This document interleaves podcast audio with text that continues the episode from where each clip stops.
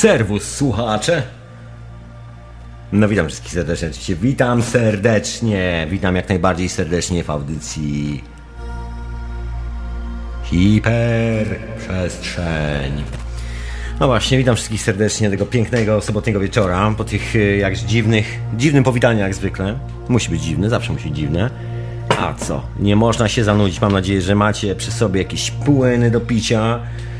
Spędzicie w tym radiu prawdopodobnie najbliższe parę godzin waszego życia. Przynajmniej tak mi się wydaje. No może nie wszyscy, ale przynajmniej część z was. Także witam, witam wszystkich w hiperprzestrzeni. No i miał oczywiście Tomek, wysłuchajcie oczywiście radio na fali. Audycja jest jak najbardziej e, retransmitowana w Radiu Paranormalium, także pozdrawiam wszystkich słuchaczy z radia. Proszę bardzo, to jak zwykle muszę popoprawiać wszystko. Pozdrawiam wszystkich słuchaczy też z Radia Paranormalium, które transmituje oczywiście hiperprzestrzeń. E, Oczywiście wszystkich jak najbardziej zapraszam, słuchajcie, na czata Radia na Fali, jak najbardziej. Oczywiście jestem tam na tym czacie, jak najbardziej, radionafali.com, zakładka czat. Ja właśnie przypominam, słuchajcie, chciałem pozdrowić przede wszystkim wszystkich sponsorów Radia na Fali. Love, moi drodzy. Koszulki są w drodze, wszystko zostało wysłane, troszkę z opóźnieniem, bo byłem przeziębiony, także... No nie chciałem mi się iść przeziębiony na pocztę. Wolałem się wykurować, także już... Yy, także trochę to poczekało, ale już zostało wysłane, także mam nadzieję, że że nie zginie nigdzie na poczcie w Polsce ani w żadnym dziwnym miejscu po drodze. Słuchajcie, mieliśmy przypadek, znaczy ja miałem przypadek, że zniknęła po prostu jedna przesyłka gdzieś w Polsce, po prostu listonosz.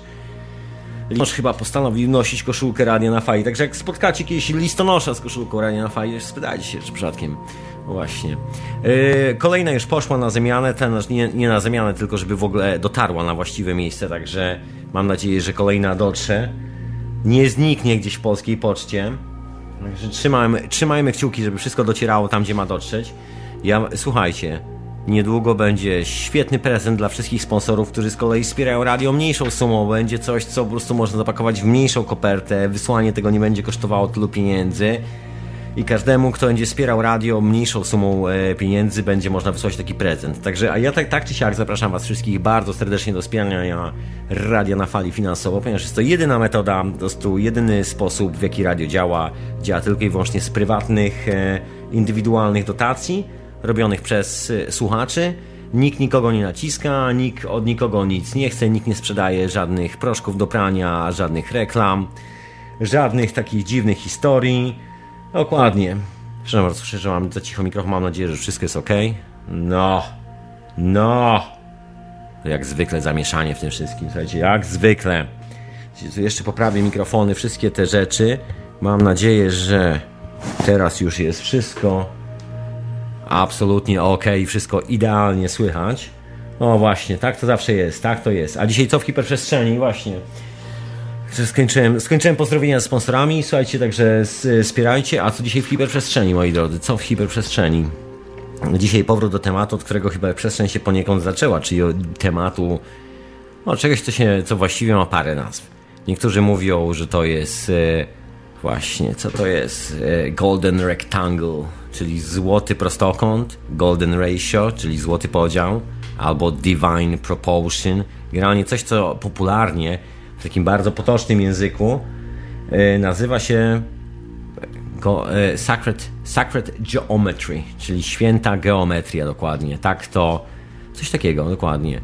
No, jest w tym wiele opowieści, słuchajcie, wiele historii, wszystkie katedry, wszystkie tego typu, no właśnie. Co to jest w ogóle ta geometria i dlaczego ona jest niby takiego święta albo złota, bo ona ma właściwie dwie nazwy. I o tym wszystkim właśnie dzisiaj w hiperprzestrzeni przynajmniej będę chciał zarysować troszeczkę ten temat, bo temat jest tak potężny, słuchajcie, sięga tak pradawnych dziejów historii cywilizacji, że po prostu sami, sami nie wiemy, jak pradawne były to dzieje i co się z tymi dziejami wszystkimi działo. Dokładnie, dokładnie. Zresztą jak zwykle się jeszcze poprawiam troszeczkę z tych wszystkich mikrofonach. Słuchajcie, to jest chyba standard. Po prostu w hiperprzestrzeni. To jest standard y, w ogóle nadawania z domowego studia, słuchajcie, radiowego. Po prostu, dokładnie. No, na tym polega urok radia. Na tym właśnie to polega. To może zaczniemy, słuchajcie, po tych wszystkich. Y, ja to sobie poustawiam, poprzykręcam, podokręcam, poprzesuwam, pomacam troszeczkę, a, a my posłuchamy muzyczki w tym czasie. Dokładnie. No, już chyba wszystko poustawiałem, wszystko zorganizowałem, wszystko już idealnie działa. Rządzie nie będzie żadnego zamieszania związanego z mikrofonami, kablami i całą resztą tego przedsięwzięcia. Dobra. To, to może zacznę całą opowieść. No bo dzisiaj, tak jak mówiłem, chcę wrócić do tematu, który się za jakiś czas pojawia z powrotem tu i teraz, a szczególnie w hiperprzestrzeni jak najbardziej. Bo jest to, myślę, dosyć istotna sprawa. Jest to kwestia związana z tak zwaną świętą geometrią. No dzisiaj troszkę Dzisiaj będzie troszeczkę matematyczno-technicznie, no może nie do końca. Wyjaśnię kilka rzeczy, o których właściwie rzadko kiedy ktokolwiek mówi, bo my tak często mówimy o tej geometrii, a tak z rozpędu i czasami w ogóle, no właśnie, kilka detali czasami umykam. No to ja może wrócę do takiego podstawowego, skąd się to w ogóle wzięło i co takiego jest fascynującego w ogóle przy...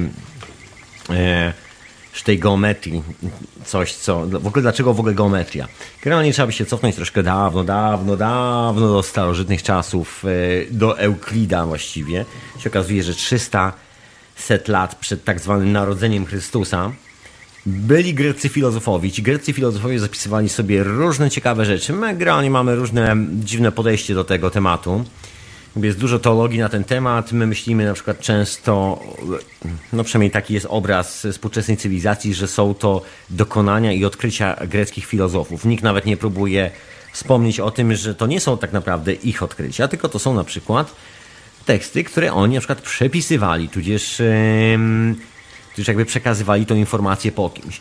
No, no to w ogóle jak zwykle dyskusyjna sprawa. Są oczywiście papierusy, bo zostało troszeczkę. Jest, y, no może nie aż tych najstarszych, bo z tymi najstarszymi to jak zawsze jest problem. Cała ta wiedza wyparowała zresztą.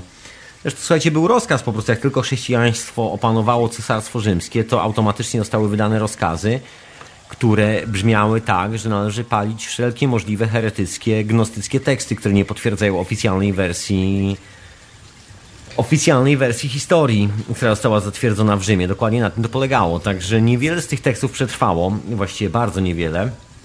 Dzisiaj, dzisiaj wspomnę o jednym z tych tekstów, bo to właściwie będzie, no ale to może w drugiej części całej tej opowieści. W drugiej części, absolutnie. To co, to może zaczniemy od tego złotego podziału i skąd to się wzięło, bo to jest w ogóle intrygująca sprawa.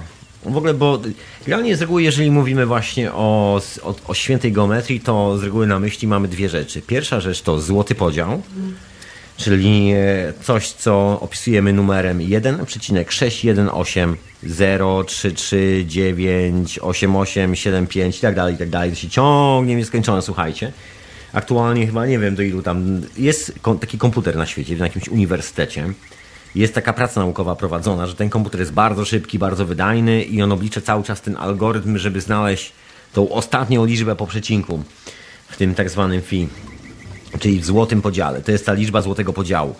Co to, jak to wygląda w praktyce? Oznacza to, że hmm, że jeżeli weźmiemy sobie jeden metr, sznurek o długości jednego metra albo linijkę o długości jednego metra i podzielimy ją, to 62% tej linijki to jest jedna część i zostaje nam 38%. I to jest właśnie ten złoty podział.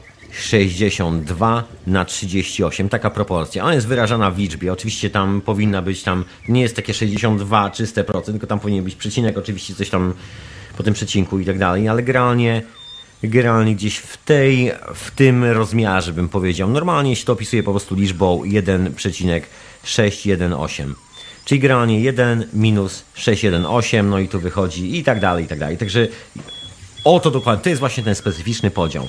No i o co chodzi z tym podziałem? Bo to jest jedna rzecz, złoty podział, a druga rzecz to, jest, y, to są liczby Fibonacciego, ciąg Fibonacciego. To jest taka klasyczna rzecz, y, która jest kolejnym składnikiem tego tajemniczego tematu, którym jest święta, złota geometria i tak dalej, i tak dalej. Wszystkie te historie. No właśnie, o co tu chodzi, słuchajcie. W ogóle y, liczby Fibonacciego, słuchajcie, to jest coś zupełnie innego. Ja wspominałem o tym, zdaje się, jakiś czas temu, troszeczkę w jednej hiperprzestrzeni, w ogóle skąd to się wzięło. To może, ale tak wspomniałem, a nie powiedziałem o co chodzi. Fibonacci. Fibonacci to w ogóle bardzo ciekawy koleżka. Ja tu właśnie przypominam Wam, że oczywiście jestem na czacie Radia na Fali. Jak najbardziej, także zapraszam na czata Radia na Fali. Ja tam oczywiście wklejam wszelkie możliwe linki, które dotyczą no, mojego dzisiejszego gdybania na ten temat.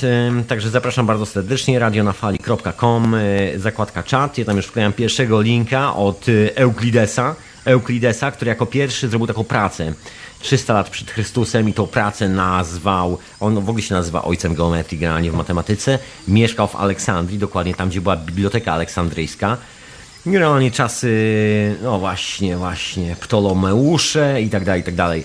I napisał tą genialną książkę, która się nazywa Elements, ale Elements znaczy elementy i to nie jest właściwie oryginalny tytuł, bo oryginalny tytuł brzmi elementy geometryczne właściwie czy jakoś tak w Grece. No i to jest właśnie to, czym zasłynął. Jako pierwszy właściwie co opisał? Jako pierwszy opisał taką konstrukcję, która jest, y, no właśnie, jak ktoś słucha hiperprzestrzeni, to doskonale wie o tych wszystkich ezoterycznych historiach, tajemnicach, symbolach, organizacjach, nie wiadomo czym. Trzeba sprawdzić, czy ktoś nie buchnął pudełka spod schodów. Tajemnicza bryła, słuchajcie, która się nazywa dodekahedron, prawda? Tajemnicze, mistyczne bryły przez mistyków, e, którzy mówią o duszy, o wędrówce, o wędrówce dusz, o wszystkich tych dziwnych rzeczach i próbują to wszystko opisywać i rysować i tak dalej. Się tam pojawiają takie dziwne geometryczne bryły. Jedna zamyka się w drugiej, platońskie bryły, które tworzą właśnie coś takiego jak dodekahedron. No i ten człowiek wymyślił, a właściwie pierwszy opisał, może nie tyle pierwszy opisał, ile jest to pierwszy fizyczny opis, na jaki w ogóle nasza kultura posiada, taki, który się ostał, ostał na, papier, na papirusie w Aleksandrii, z Biblioteki Aleksandryjskiej e, Euklidesa, który opisuje o tym, jak z kwadrata, takiego zwykłej kostki kwadratowej, jak za pomocą liczenia, mierzenia, linijki, kątów, mierzenia, jak sobie po prostu elegancko przeliczyć i zbudować taką przestrzenną bryłę, która się nazywa dodekahedronem i jak połączyć czterościan z pięciościanem i tak dalej, i tak dalej. Wszystkie takie historie, generalnie taka kombinacja matematyki, jak to wszystko łączyć do siebie, żeby to pasowało idealnie, nachodziło na siebie i żeby jedno wynikało z drugiego. Wszystko oczywiście brało się z obserwacji przyrody. Nie wiemy właściwie skąd się brało. Wiem tylko jedno. Było to w Aleksandrii i ktoś miał dostęp do Biblioteki Aleksandryjskiej, która spłonęła raptem 100 lat, 100 y, lat później.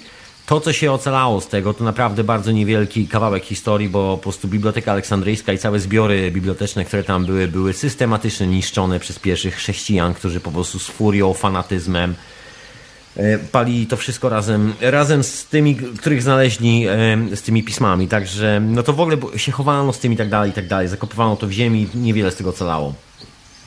No dobra, ale o tym, co z tego ocalało później, bo coś z tego calało, słuchajcie, coś z tego calało i to jest taki bardzo troszkę rewolucyjna rzecz.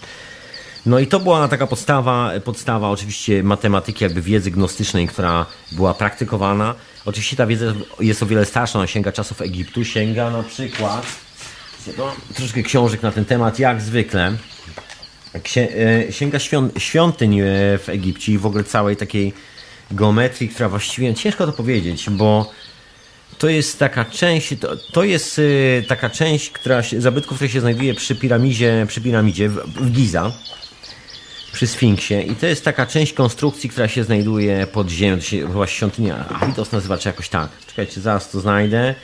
Gdzieś to mam to wszystko, no nie mam tego na komputerze, mam to wszystko w papierze, słuchajcie, jak zwykle dużo tych książek. Także sekundkę, o już mam. Słuchajcie, także ta świątynia to jest świątynia Ozyrysa dokładnie. To jest tak bardzo charakterystyczna, pewnie widzieliście ją w naprawdę dużej ilości filmów dokumentalnych, wszelkiej ilości dziwnych rzeczy na YouTube na temat Złotej Świętej Geometrii. Tam jest ten dziwny znak wypalony, właściwie wypalony. Nie wiadomo, jak on jest naniesiony na granit. Jest e, kwiat życia, tak to się nazywa. Taki wzór geometryczny, który ma potoczną nazwę kwiat życia. No i tam jest świątynia Ozyrysa. No i to jest takie bardzo dziwne miejsce, które właściwie jest zalane częściowo wodą. Jest takim zabytkiem neolitycznym, przy czym konstrukcja tej, tej właściwie nie wiemy tej plan właściwie tej konstrukcji. Nie znamy zastosowania absolutnie, nie wiemy, że jest to świątynia. Nazywamy to świątynią Ozyrysa. To jest coś, co jakby współczesna nazwa, ale naprawdę nie mam pojęcia, co to jest. Jest na bazie bardzo, bardzo ciekawym, ponieważ no jest czymś w rodzaju właściwie nawet nie złotej geometrii. Jest generalnie oparta na złotej geometrii po prostu. Jest e, jeżeli spojrzycie na e, taką konstrukcję z góry, to wyrysowuje się kółeczko, drugie kółeczko, to kółeczko się nasuwa na siebie, w kółeczko się wpasowuje coś, co się nazywa no właśnie gwiazdką, która ma pięć ramion, no i się rysuje, że tak powiem, kreseczki, łączy się pomiędzy ramionami, no i powstaje powstaje forma geometryczna, później przykłada się drugą, odrysowuje tego kółko, robi się drugie kółko, które wynika z proporcji tego i nagle się okazuje, że cały ten plan tej dziwnej budowli neolitycznej, której zastosowania, nie wiem co to jest, być może Stonehenge tak wyglądało w oryginale, zanim zostało kompletnie zniszczone. Nagle się okazuje, że jest to oparte na pięknym, czystym, geometrycznym planie, który zawiera bardzo specyficzną rzecz. Składa się z dwóch podziałów. Podział na dwa i podział na pięć Taka specyficzna rzecz. O, do czego wrócę, wrócę chwilę później, bo to jest dosyć istotne w tym wszystkim. Dobra, a czy jakby śladów, e, śladów tego wszystkiego, tych dziwnych pomiarów, tej dziwnej geometrii jest po prostu masę. Wystarczy, no wystarczy po prostu przyjrzeć się temu najstarszym rzeczom, które zostały po starożytnym Egipcie. Jest to po prostu wręcz fenomenalne. No ale wróćmy do Fibonacciego. Zostawmy na moment e, te starożytne czasy z tymi wszystkimi Euklidesami i tak dalej. Także wróćmy do Fibonacciego, który generalnie miał taką ksywkę, był Leonardo Spiza. Bo on generalnie Leonardo e, Pisano, czy jakoś tak się popularnie nazywał. Miał w ogóle parę nazw tak. Leonardo Pisano, Bologio e, Fibonacci. Jakoś tak. Albo Leonardo Fibonacci. No, już wam wklejam, bo tamtych czasach ludzie to mieli nazwiska. Jak to się o podpis wyrobiony, to jak, e, jak się podpisywał, to trwało tak z 3 minutki, prawda? Proszę mi dostrzelić podpis. O, proszę poczekać, proszę poczekać. No, parę minutek poszło, nie? Kaligrafowany, ładnie, ładnie, ładnie. No i słuchajcie, ten Fibonacci, co z tym Fibonacci? Fibonacci e, robił te swoje annały, o których wspominałem, takie księgi, gdzie są opisane o jak dbać o gospodarstwo, jak sobie liczyć te wszystkie rzeczy, takie coś w rodzaju rozszerzonego notatnika, z którego mogą, e, notatnika open source, jakbyśmy dzisiaj powiedzieli, czyli, czyli taki e, jednoosobowa grupa dyskusyjna zapisująca wszelkie możliwe informacje, co robić, żeby życie było łatwe, wygodne i jak prowadzić interes. No i Fibonacci miał ten swój annał, i ten annał zaczynał się od rozwiązania problemu, ile klatek trzeba, z, trzeba sobie przygotować na hodowlę królików. Dokładnie. No i nasz, nasz główny bohater Leonardo Fibonacci zaczął przyglądać się królikom. Zauważył, że jeżeli ma się parę królików, to z tej pary to, to pierw jest jeden, później jest dwa, później jest trzy, Później to się rozdziela na pięć rodów, te króliki. Później po kolejnym miesiącu tych królików już jest tam 8 rodów. Później tych rodów jest po kolejnym miesiącu 13, później 21, później 24, później 55, 89, 144, 263. I tak oto policzył, ile trzeba klatek wybudować, żeby tych królików generalnie po prostu y, pomieścić. On w ogóle nie ma żadnego pojęcia, o czym, o czym my mówimy teraz, czyli jeżeli chodzi na przykład o tą tak zwaną świętą geometrię, w ogóle katedry, tego typu sprawy. Ten facet w ogóle nie miał o tym żadnego pojęcia. On nawet podejrzewam, że się w grobie przewraca. Czy jakoś tak.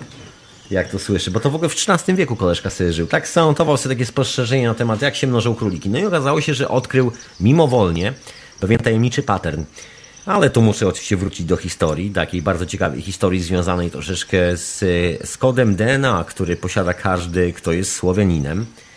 Czyli najstarszym kawałkiem kodu DNA prawdopodobnie to grupą R1, tak? Czy jak się R3, czy coś takiego. Jakoś tak. To jest ta sama grupa, którą mają ludzie, którzy posługują się sanskrytem, w Indiach, czyli najstarsi genetycznie i, że tak powiem, etnicznie mieszkańcy Indii. Jesteśmy jak Indianie po prostu na tym świecie. E, jesteśmy jedną z najstarszych ras, jak to się e, można tak elegancko, nierasowo wyrazić. Właśnie Słowianie, słuchajcie. No i tam jest taka ciekawa rzecz w tym sanskrycie. Dlaczego do tego sanskrytu?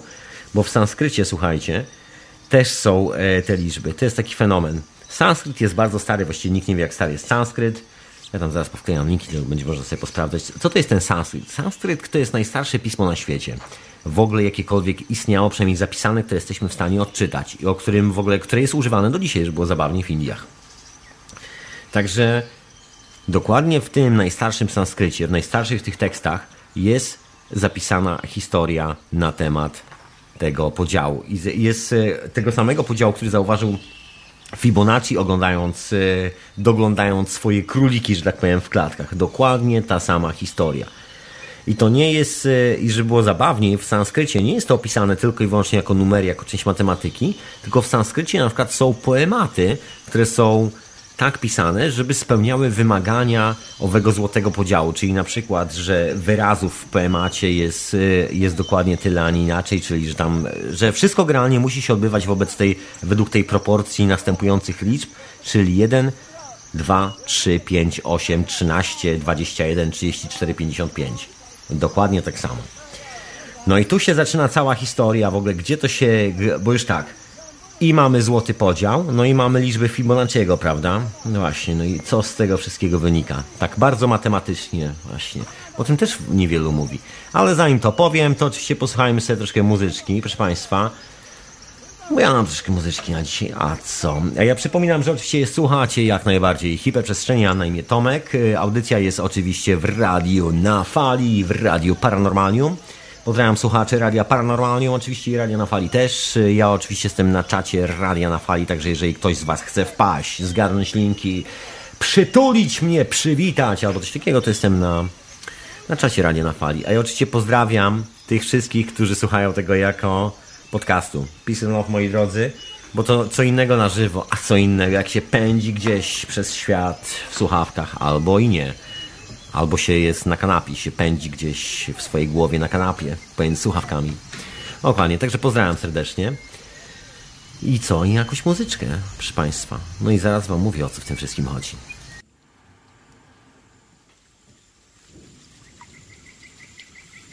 Las odwieczna natura człowieka. Las. oczywiście, słuchajcie, hiperprzestrzenie jak najbardziej, a ja jestem oczywiście w lesie.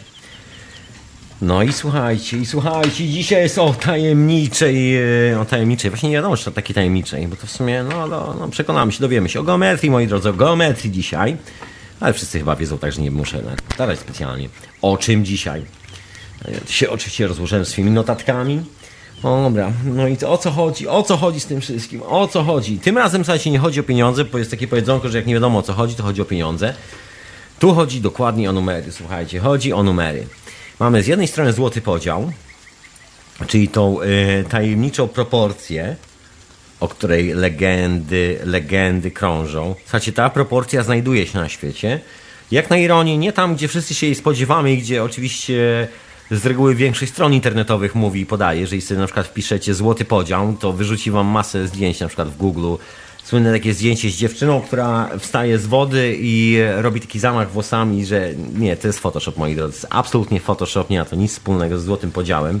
Jest to podpucha. Jest masa takich rzeczy, które w ogóle nie mają nic wspólnego z złotym podziałem, a my myślimy, że to jest właśnie złoty podział, słuchajcie. Także no nie do końca, nie do końca, ale o tym może troszkę później. Także złoty podział jest, y, jest bardzo dziwną rzeczą, to jest, y, bo to jest bardzo dziwny numer. To jest ten właśnie 1,6180. No i tam później następuje 3, 3, 9, 8, 8, 7, 5 i tak dalej, i tak dalej. O co chodzi z tym numerem? Jest to tak zwany numer nieracjonalny. Tak to się w matematyce nazywa.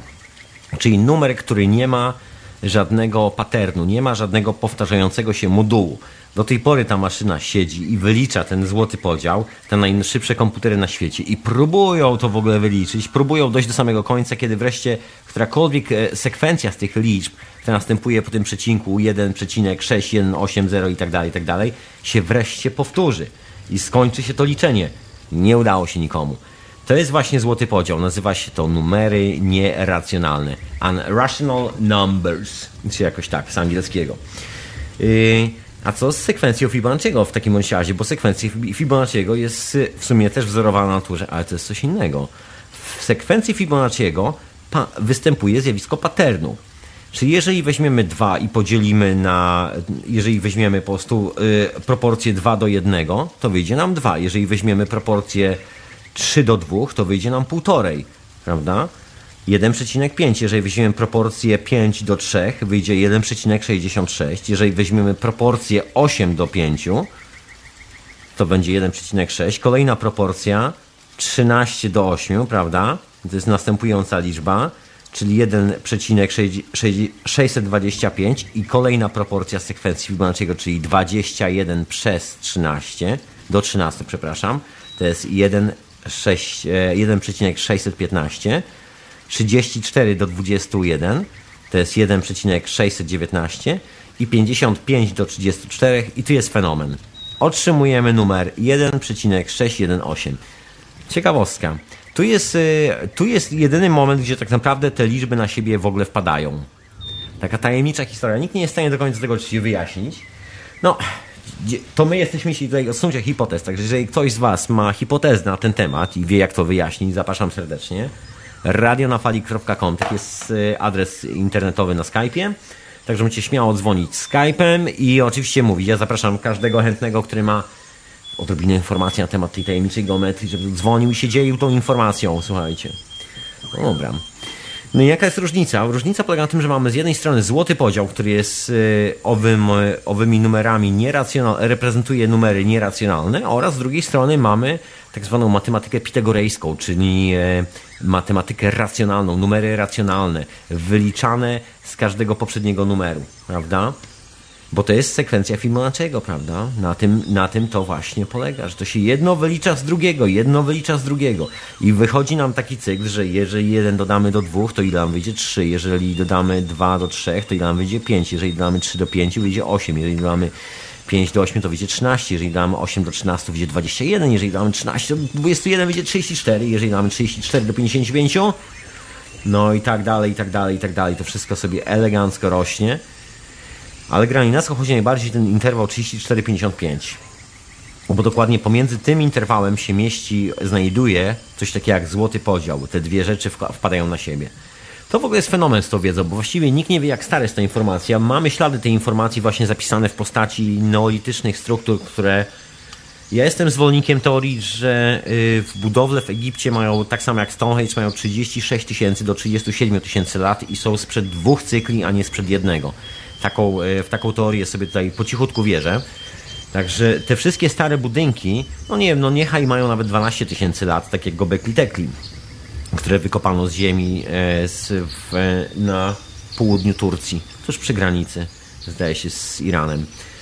E, proszę sobie sprawdzić, Gobekli Tekli, oczywiście wszelkie te link, linki do tych wszystkich rzeczy wrzucę pod, e, pod audycją na stronie radionafali.com, hiper zakładka, audycje, hiperprzestrzeń i tam jak zwykle. Zresztą wszyscy wiedzą.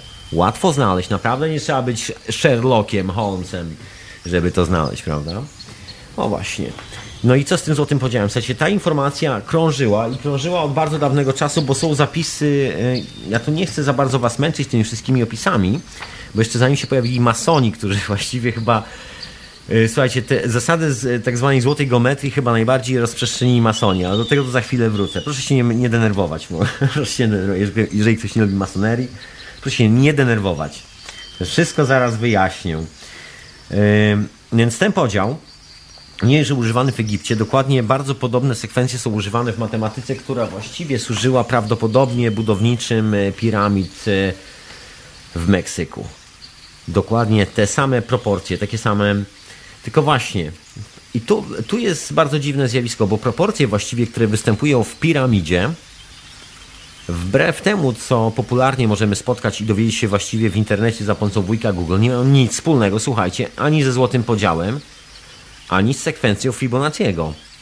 To jest bzdura. Te wszystkie te rysuneczki to jest takie wymyślone troszeczkę, takie szaleństwo internetu można powiedzieć. Nie ma to nic wspólnego. Jak się okazuje, złoty podział jest schowany w środku piramidy. Nie jest to żadna z liczb, które zostały użyte do wyznaczania proporcji czegokolwiek w środku tych, e, tego kompleksu, ponieważ kompleks piramid w Gizie jest oparty na proporcji 7 do 11, tudzież 11 e, do 7.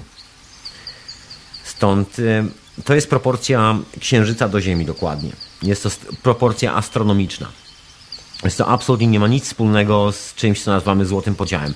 Przy czym fenomen polega na tym, że ten złoty podział występuje, jest czymś bardzo dziwnym pomiędzy tymi wszystkimi rzeczami. Jeżeli nałożymy na siebie zasadę, według której zostały wybudowane piramidy w Gizie, to się nazywa pi, czyli ciastko, czyli że, że jeżeli wybudujemy sobie jakiś przestrzenny obiekt, na podstawie na przykład kwadratu. Jest to piramida. Jeżeli wyobrazimy sobie, że wszystko wyciosaliśmy z takiej kostki kwadratowej, to zostaje nam troszeczkę tego materiału po tej piramidzie, prawda?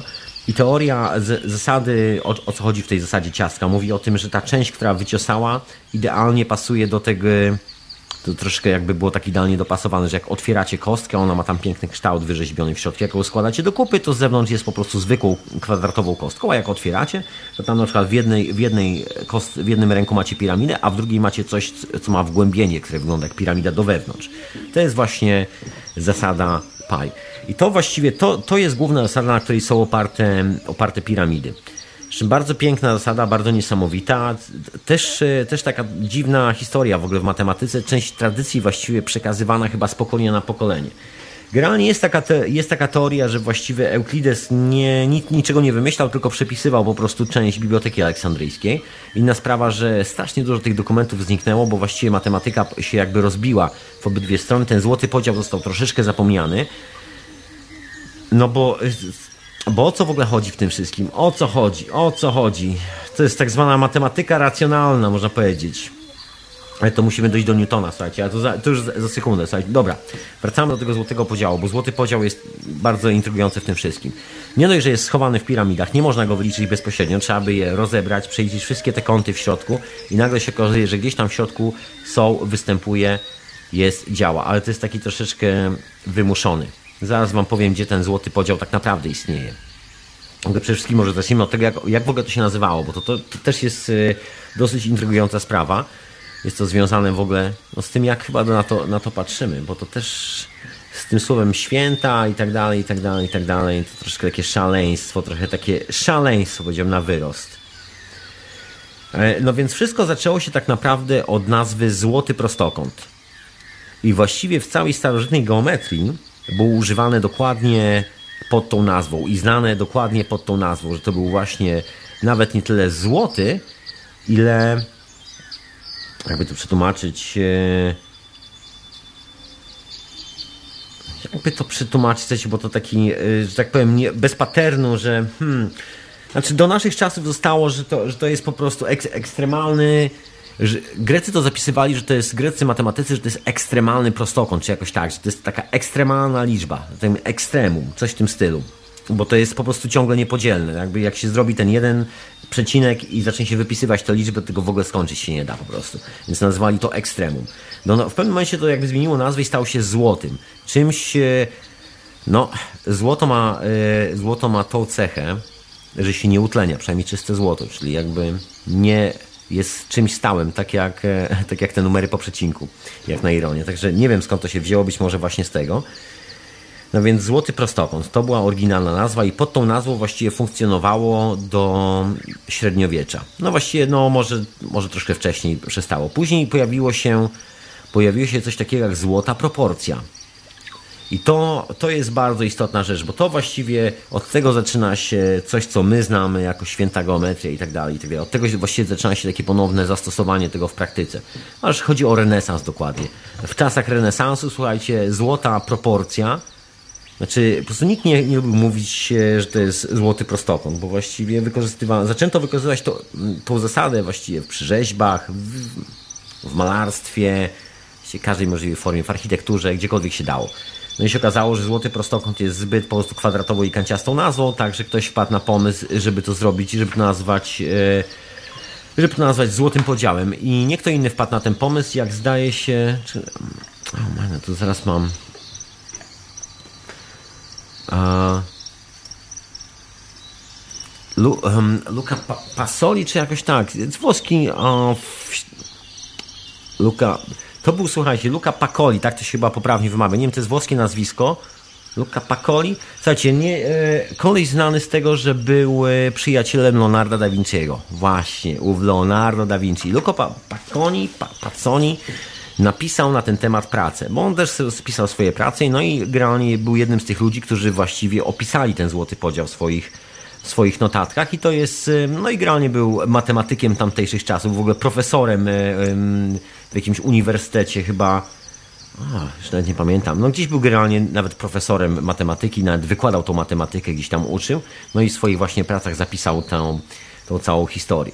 Jako pierwszy, przynajmniej to my znamy, znamy tą nazwę Złoty Podział właśnie od niego. Jak na ironię, słuchajcie, bo dużo ludzi powołuje się, bo skoro już jesteśmy przy okazji, przy Leonardzie da Vinci, dużo ludzi powołuje się na to, że Leonardo da Vinci używał złotego podziału w swoich e, dziełach. Jest dużo takich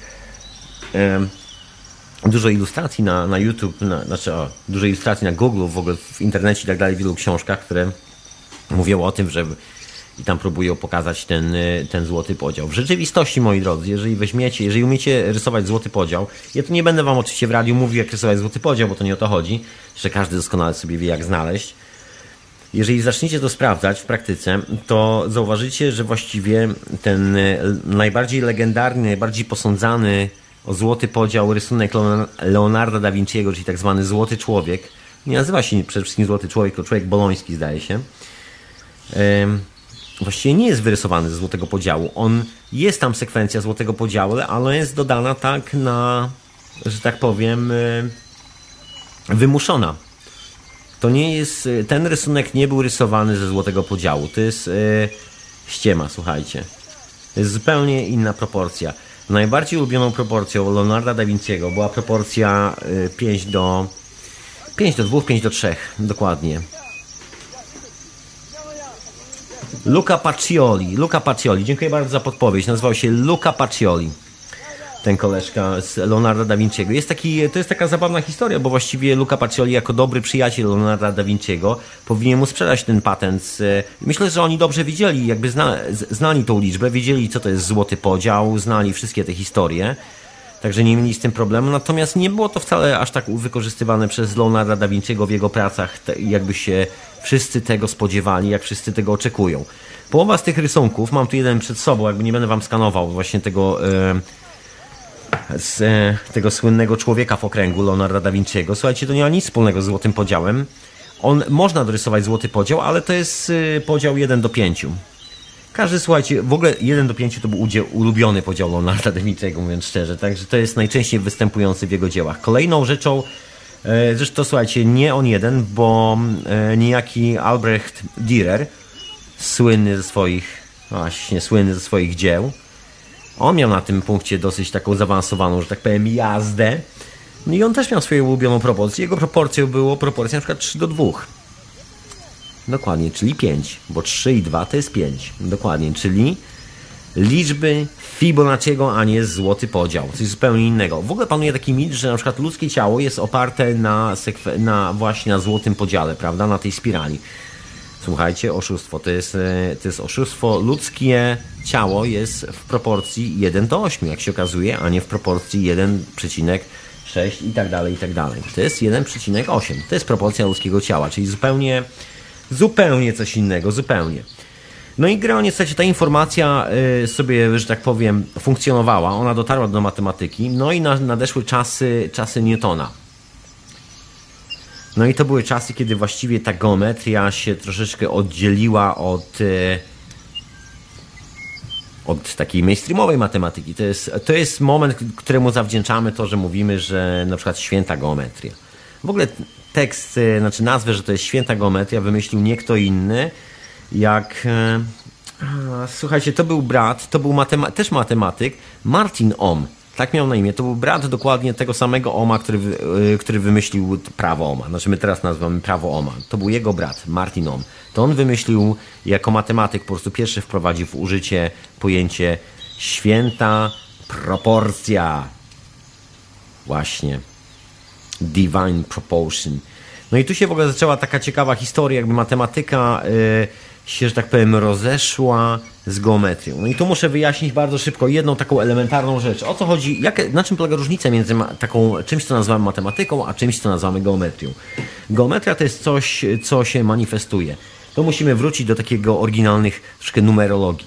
W numerologii wszystkie liczby mają swoje znaczenia. No i tu troszeczkę musimy, no właśnie, zaczyna się robić mistycznie i tajemniczo powiewa mgłą.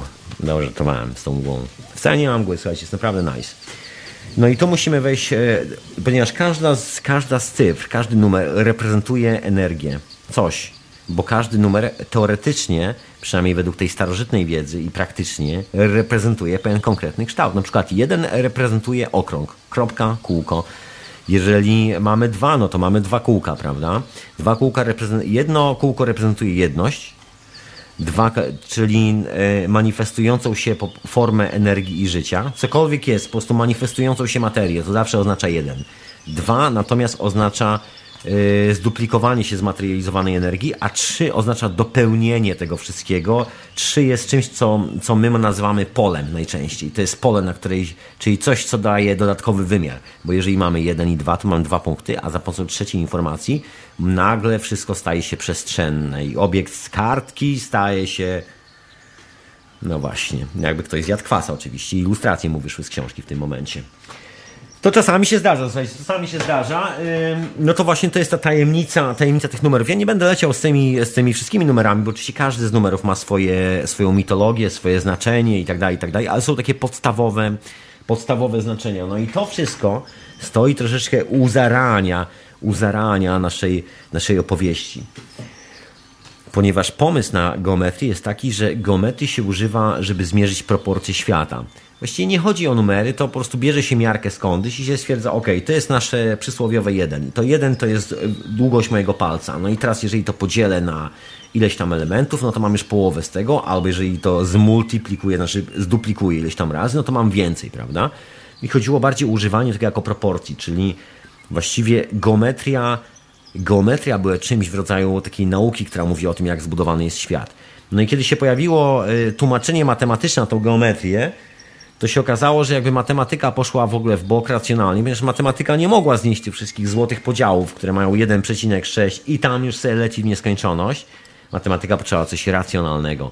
Okazuje się, że po prostu no i że to po prostu nie jest, nie jest na tyle racjonalne, na ile trzeba. No i y, poszło w tą stronę, że stwierdzono, że po prostu matematyka musi być racjonalna, musi być y, pitagorejska, no i odrzuciła te wszystkie rzeczy i odrzuciła siłą rzeczy geometrię. Także matematyka stała się czymś, e, czy, czy działaniem czysto na liczbach, jakby multiplikacją, dzieleniem, e, jakby operuje tylko i wyłącznie w dzisiejszych czasach liczbami. W dawnych czasach, takich bardzo, bardzo, bardzo, bardzo dawnych, gdzie te wszystkie liczby, że tak powiem, bryły, święta geometria i tak to wszystko miało w ogóle jakiekolwiek znaczenie w praktyce, czy złota geometria, to się wyliczało wszystko z brył, a nie z, a nie z proporcji matematycznych. Nikt tam nie, nie, nie dzielił sobie na przykład piątki na coś tam, na coś tam, tylko po prostu budowało się bryły i sprawdzało się bryły, albo liczyło się w ten sposób. Bryły były modelem świata. O i tu muszę wspomnieć o kolesiu, który się nazywał Kepler, bo to jest w ogóle świetne, myślę, e, świetne wytłumaczenie całej tej historii. Nie tyle wytłumaczenie, ile myślę ilustracja, bo Kepler że tak powiem, zakochał się troszeczkę w tych liczbach i w sekwencji Fibonacciego i w tym, że kosmos według tej, tego pomysłu powinien być czymś takim bardzo łatwym do zmierzenia po prostu. Że kosmos powinien być po prostu reprezentować tą samą geometrię. No i stwierdził, że skoro są planety dookoła Ziemi, to wszystkie planety muszą latać po tych wszystkich geometrycznych bryłach, bo skoro wszystko na Ziemi jest takie geometryczne kryształy, które się wykopuje z Ziemi, czyli, czyli matka natura musi być tak zaprogramowana od początku do końca, że to jest podstawowa bryła, że jest kwadrat, czyli mamy te 90 stopni. Te 90 stopni możemy podzielić na taki, a nie inny odcinek, to proporcje z tego dzielimy jeszcze raz, dzielimy jeszcze raz i nagle powstaje nam właściwie każda możliwa bryła. Jesteśmy w stanie zakodować każdą informację, takie po prostu perpetuum mobile trochę. Że z jednej rzeczy nam, nagle nam się robi coś, co po prostu wow. Robi się trójwymiarowa bryła, po prostu z dwóch liczb, które zaczynamy multiplikować. No i on stwierdził, że to musi być tak, że te wszystkie planety, że każda z tych planet musi mieć swoją własną yy, geometrię bo wszystko było wliczane z geometrii wtedy, nie z, nie z liczb. No i on tak siedził, obserwował to wszystko i sobie rysował te wszystkie geometryczne wzorki na papierze. Efekt był taki, że stworzył coś, co się nazywa Mysterium Cosmographicum, czyli taki model kosmosu, gdzie każda z planet miała przy, przypasowaną jakąś bryłę geome, geometryczną i generalnie narożniki, tudzież wystające kąty tej bryły, jej, jej kształtu, tworzyły momenty, właściwie wyznaczały momenty, w których ekliptyki planet się spotykają. I to w ogóle była praca czysto teoretyczna, bo w tamtych czasach nie było takich e, teleskopów, które mogłyby, można było po prostu zatrudnić do roboty i sprawdzić, czy to wszystko naprawdę tak działa. Właściwie wszystko było naprawdę bardzo mocno wymyślane w głowie i takie bardzo pionierskie, że tak powiem, teoretyczne prace. No i Kepler stwierdził, że Wydaje mu się, że cały ten system słoneczny, cała ta historia dokładnie działa w ten sposób, jak w sumie kryształy, jak, ta, jak taka po prostu bardzo wczesna matematyka, jak właściwie geometria. Po prostu tak bardzo geometrycznie wszystko jest zbudowane, cały świat. A my jesteśmy w takim wielkim krysztale, takim oktahydronie i później na tym jest ikocha, ikosahydron, a później nad tym jest tetrahydron, a w środku jest kostka tego wszystkiego, prawda? No i to wszystko jest zamknięte w sferach i że każda z tych sfer, niebie... każda z planet jest, ma swoją sferę niebieską i każda z tych sfer jest po prostu tym, tym osobnym kształtem, prawda? No i tak to sobie wypisa, wymyślił, zapisał to, no i zostawił i sobie zmarł. Minęły lata, słuchajcie, i okazało się, że Kepler miał rację. Okazało się, że że jak się pojawiły takie już teleskopy, którymi można było zajrzeć troszeczkę głębiej w kosmos Ziemi, to się okazało, że faktycznie te planety latają dokładnie po orbitach wyznaczonych przez Keplera, po tych swoich, e, po tych swoich bryłach i że to ma jakiś sens. Taka ciekawostka w tym wszystkim. Niesamowita historia, niesamowita. Nie wiem skąd Kepler to wiedział. Ja mam takie podejrzenie, że część tej wiedzy o tej tajemniczej geometrii przetrwało. I to przetrwało całkiem nieźle, tylko oczywiście w podziemiu, no bo jest to sprawa, no jest to sprawa związana z gnostykami przede wszystkim, którzy zostali wyorani przez, e, przez Watykan. Tak dosyć ekstremalnie, a właściwie to byli ludzie, którzy posiadali tą wiedzę. To była ta wiedza która, dlatego pentagram jest zakazany. Dlatego pentagram jest normalnie w naszej teologii używany jako coś, co ma nas straszyć, a w rzeczywistości pentagram jest zupełnie, ma w ogóle swoją nazwę, słuchajcie. Oryginalna nazwa pentagramu właściwie bierze się od nazwy złotego trójkąta, bo pentagram jest wytyczany dokładnie ze złotego podziału. To jest prawdziwy złoty podział, pentagram. Niezależnie w którą stronę słuchajcie i z której strony zaczniecie, to jest esencja złotego podziału po prostu. Ale o tym to może za sekundę. Na razie posłuchajmy jakiejś muzyczki troszeczkę, proszę Państwa. Ja sobie popiję herbaty.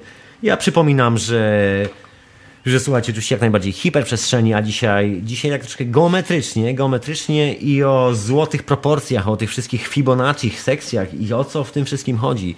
Co może za tym stać, jak tego używać, czy w ogóle co, co, jak, co, jak. Nie wiem. Jakby ktoś z Was coś wiedział, miał jakąś tajemniczą wiedzę, proszę mi tu szybko dzwonić i się dzielić tą wiedzą. Bardzo, bardzo zapraszam. radionafali.com na Skype'ie. No właśnie, hiperprzestrzeń oczywiście w Radio na Fali, retransmitowana w Radio Paranormalium. No właśnie. I dzisiaj, dzisiaj troszkę powrót do powrót do tych wszystkich złotych podziałów, moi drodzy, że było po prostu złoto i mamy telefon, po prostu złoty telefon. Witam serdecznie, halo, halo. Halo, halo, proszę sprawdzić, e, proszę sprawdzić mikrofon, czy jest podpięty, czy wszystko jest ok, bo nic nie słychać, proszę pana, nic nie słychać. Sprawdzić szybko w ustawieniach. Chciałem tu telefon, a, ale słyszę ciszę. Także proszę to ja może słuchajcie, to ja zrzucam, proszę sprawdzić, czy wszystko działa z tym mikrofonem, czy jest podpięty, czy wszystkie ustawienia, zanim zadzwonicie do radia, po prostu sprawdźcie, czy działa, żeby nie było ustawienia na, na e, kiedy dzwonicie. Ok, to ja opowiadam wam dalej tą całą historię. To jest ciekawe, bo jest tak wspomnę o Keplerze, bo to jest, y, bo to się wiąże z Fibonacci generalnie, bo oprócz tego, że Kepler się patrzył oczywiście w gwiazdy, Wielu się patrzyło w gwiazdy, ja też lubię patrzeć się w gwiazdy. Wielu, wielu lubi. Gwiazdy to taki w ogóle wdzięczny temat do oglądania. Halo, halo? No dalej nic nie słychać. Proszę sprawdzić mikrofon, proszę sprawdzić podłączenia, ustawić e, tools, options w Skype i dopiero wtedy dzwonić, jak będzie działał. Ja tymczasem zrzucam. E, słuchajcie, naprawdę sprawdzajcie, sprawdzajcie Skype'a, czy wszystko wam działa, jak dzwonicie do radia, że mi tu nie było technicznego ustawiania tego, bo żebym ja nie musiał mówić takich bzdur po prostu na antenie. No! Dobrze, dobrze, żartowałem, żartowałem. No, i ostatni raz. E, Słuchajcie, no co z tym Keplerem? Kepler generalnie wpadł na ten sam pomysł, po prostu zauważył ten sam pattern, o którym mówił Fibonacci, czyli po prostu 1, 2, 3, 5, 8, 13, 21 i tak dalej. No właśnie, no właśnie, tu się zaczyna historia. Tu, I to wszystko się zaczyna robić bardzo matematycznie z jednej strony. Mamy tutaj kolejny telefon. A, odbieram już. Halo, halo. Witam serdecznie. Halo, dobry. Dobry wieczór. O, coś zerwało, coś zerwało. Halo, halo. Halo, można na chwilkę? Dobry wieczór. Śmiało się, witam serdecznie. Bardzo ciekawa audycja, fajnie, fajnie e, opowiadasz, e, wspaniała muzyka. Chciałem tylko odnośnie ciała ludzkiego się odnieść, mm -hmm. jeśli można, I, i mhm. odnośnie mojej daty urodzenia. Otóż w dziwny sposób e, te liczby, które podałeś w tym złotym podziale, to są liczby z mojego roku urodzenia, miesiąca, dnia urodzenia, czyli 44 lata przed tym przełomowym rokiem 2012 taki dziwny zbieg okoliczności. A co do ciała ludzkiego, to chciałem tyle powiedzieć, że, że nie zgadzam się z tym, co powiedzieć, że, że to jest y, wzór na proporcje ciała ludzkiego. Według mnie różne osoby mają różne proporcje, na przykład pigmeje, czy mają inne proporcje ciała niż na przykład y, y, jak im tam jest, Masajowie, którzy są bardzo smukli i tak dalej. Mm, ale proporcje wyliczasz... Ludzie z północnych, mhm. zimnych rejonów mają mhm. krótsze kończyny i tak dalej. Także zdaje ale mi się, że... Jest, ale proporcja jest dalej ta sama, bo proporcja jakby nie, nie jest stałym wymiarem. To tylko proporcja, czyli generalnie jeżeli przyjmiemy Czyli jeżeli na przykład przyjmiesz, że długość od, e, od miednicy do kolana, czyli ta, jak się nazywa ta kość? Ja nie pamiętam nazw. Eee, udowa. Udowa. Kość udowa jest, e, ma, ma swój rozmiar, no to generalnie liczysz jakby kość udową teraz dzielisz na, na pół. Teraz dzielisz kość udową kolejny na, na pół i teraz masz takie odcinki, masz cztery odcinki. Jeżeli sobie podzielisz jeszcze na jeden, to masz granie 1 do 8, taką proporcję. I granie, jeżeli zaczniesz tą proporcję na przykład ze swojej kości udowej, liczyć, to się okaże, że cały pasujesz do tej proporcji. Niezależnie od tego, czy tam, wiesz, jesteś e, stąd albo stamtąd. Po prostu, no jasne, że ta proporcja będzie albo mniejsza, albo większa, ale chodzi o tą proporcję, bo wiesz, jakby złoty podział z zapisem proporcji to nie jest 1,60 e, znaczy 618, tylko to jest 1 Jeden, to jest jakby 1 dzielone do 600, 1 do 618. Mhm, tak, rozumiesz? Tak, ja to, jest, to jest proporcji 62 mhm. do 38. Dokładnie coś by w ten sposób należy to traktować, a nie na zasadzie to znaczy, sztywnego wymiaru. to proporcja ja może, jest bardziej jakby proporcja się może zmienić na przykład. Możesz mieć ja, inną proporcję na przykład. O. Ja może, ja dalej się nie zgadzam z tobą, ale może się zgodzę w tym y, względzie, że y, powiem to inaczej że ludzie, którzy mają tą proporcję, o, których, o której ty mówisz, niektórzy ludzie są uznawani czy postrzegani jako piękni. Właśnie to jest e, mit, właśnie to zamierzam dzisiaj obalić, słuchajcie, bo to jest no, nieprzeciętny ale mit. Ale pozwól mi jeszcze jedną rzecz powiedzieć. Dokładnie. Y, y, otóż y, oglądałem taki film dokumentalny, w którym pokazywano, że znaleziono gdzieś e, jakieś kości dziecka, nastolatka i tak dalej, właśnie miało bardzo dziwne proporcje piszczeli, kości podudzia, za krótkie nie, jakieś dziwne, y, których my, y, współcześni ludzie, nie mamy. My mamy właśnie dłuższe proporcje. I na tej podstawie na przykład paleontolodzy wysunęli hipotezę, a były, były, było to dziecko wśród innych szkieletów ludzi, wysunęli hipotezę, że dochodziło do krzyżowania się między przodkami człowieka współczesnego, a neandertalczykami. Taka, to tam, taka nie tyle hipoteza, ile w, genetycznie, jak sprawdzisz, może być tak, że akurat ty posiadasz odrobinę neandertalczyka w sobie, bo to już Ale nie jest hipoteza. Już... o proporcjach kości, czyli widzisz, te proporcje faktycznie mają znaczenie. Yy, tak, ale to są proporcje, czyli, czyli to nie jest kwestia to nie jest kwestia rozmiaru, tylko kwestia proporcji, że właśnie po tym poznajemy wszelkie inne tak zwane humanoidy, że oni mają, że humanoid tak. ma po prostu inną proporcję, czy, czy człowiek zjawy, czy to jest, jest troszeczkę inna proporcja. Na przykład już nie jest 1 nie jest jeden, jeden do 8, tylko na przykład 1 e, do 5. Tak. To jest e, na przykład małpy mają zupełnie inną proporcję. To jest no tak jak mówisz, potem się po prostu rozpoznaje, jak tam antropolodzy czy tam e, czy tam inni wykopują po prostu, e, archeolodzy właściwie wykopują kości, no to to mhm. jest taka najprostsza metoda, żeby sprawdzić, czy mamy do czynienia w ogóle z, ludzki, z ludzkimi kośćmi, tak. po prostu sprawdzić proporcje tych kości, bo jest to coś bardzo unikatowe. Tylko człowiek ma takie proporcje, także to nie jest nie jesteśmy, nie jesteśmy, nie jesteśmy sekwencją, nie, nie jesteśmy na złotym podziale. Jesteśmy ja na 1 do 8. Jeszcze mhm. jedno powiem, że y, no, nie wiem, czy to dokładnie na ten temat, ale że y, ludzie jakby odruchowo y, postrzegają to, co my widzimy, to są pewne złudzenia i na przykład my widzimy, że, że ktoś jest tam ok, a tu się okazuje, że jakby poddać jakiejś komputerowej właśnie analizie albo mierzyć linijką, czy właśnie nie linijką, bo się nie da, tylko specjalnymi przyrządami proporcje na przykład twarzy, to się okazuje, że lewa część twarzy ma inne proporcje, inne wymiary niż prawa część część twarzy. I często na przykład komputerowo pokazanie tylko lewych, y, lustrzanego odbicia lewej części twarzy i prawej daje nam inny obraz tej twarzy. My sobie nie uświadamiamy tych, tych spraw. Mózg po prostu postrzega to jako, jako wszystko jedno. No, jest coś takiego, jest, ale to już jakby to troszkę inna historia, to nie będę się w to... Tak, tak, tak inna, ale też do proporcji się tam jakoś odnosi. Nie do tej być może. Dokładnie, bo z tymi proporcjami jest bardzo, bo to jest bardzo ciekawe, że jest strasznie dużo mitów i legend na temat właśnie złotego podziału, na temat Fibonacciego. Właściwie tak naprawdę żyjemy w świecie pełnym, pełnym mitów i legend. W większości wierzymy w mity i legendy właśnie szczególnie na temat na temat owego złotego, złotego podziału. To jest taki chyba najbardziej powtarzany, najczęściej powtarzany mit. Także to, dzi słuchaj, dzisiaj e, zapraszam, że tak powiem, zostanie na, na, na słuchu i odsłuchu za To chwilę. ja, będę, ja tyle na razie, mhm. jakby coś było ciekawego, to może jeszcze się włączę. Proszę bardzo. Do danej audycji, cześć. Dziękuję bardzo za telefonik. E, to był Kunrad. Y, no i co, słuchaj, co z tym podziałem? Słuchajcie, to wracam do tego wszystkiego, do tego paternu. Muszę na chwilę wrócić, tak troszkę ciężko się zawsze mówi o matematyce i takich bardzo technicznych sprawach, ale dobrze było to, że wreszcie finalnie to wyjaśnił, żeby nie było motania w żadną stronę. No więc, yy, więc geometria została odrzucona, słuchajcie. Ostatnim kolesiem, który jeszcze używał geometrii właściwie był Newton. No i tacy kolesie typu Tesla i tak dalej, i tak dalej. tamta część, tamta część ludzi używała tego wszystkiego, bo to było wszystko do mierzenia pola, do sprawdzenia tego, że jak jest magnes, to musi mieć pole dookoła, prawda? Czyli jest część widoczna, czyli kawałek materii, który widzimy, no ale ten magnes działa dookoła, prawda? I nie widzimy tego pola magnesu dookoła, ale odpycha albo przyciąga, prawda? Tak to wygląda. No i to był taki ostatni moment, gdzie właściwie rysowano i ostatni ludzie, którzy rysowali jeszcze i posługiwali się geometrią. W ogóle powstała nawet niesamowita matematyka i to były właśnie czasy Tesli, tych wszystkich genialnych wynalazków.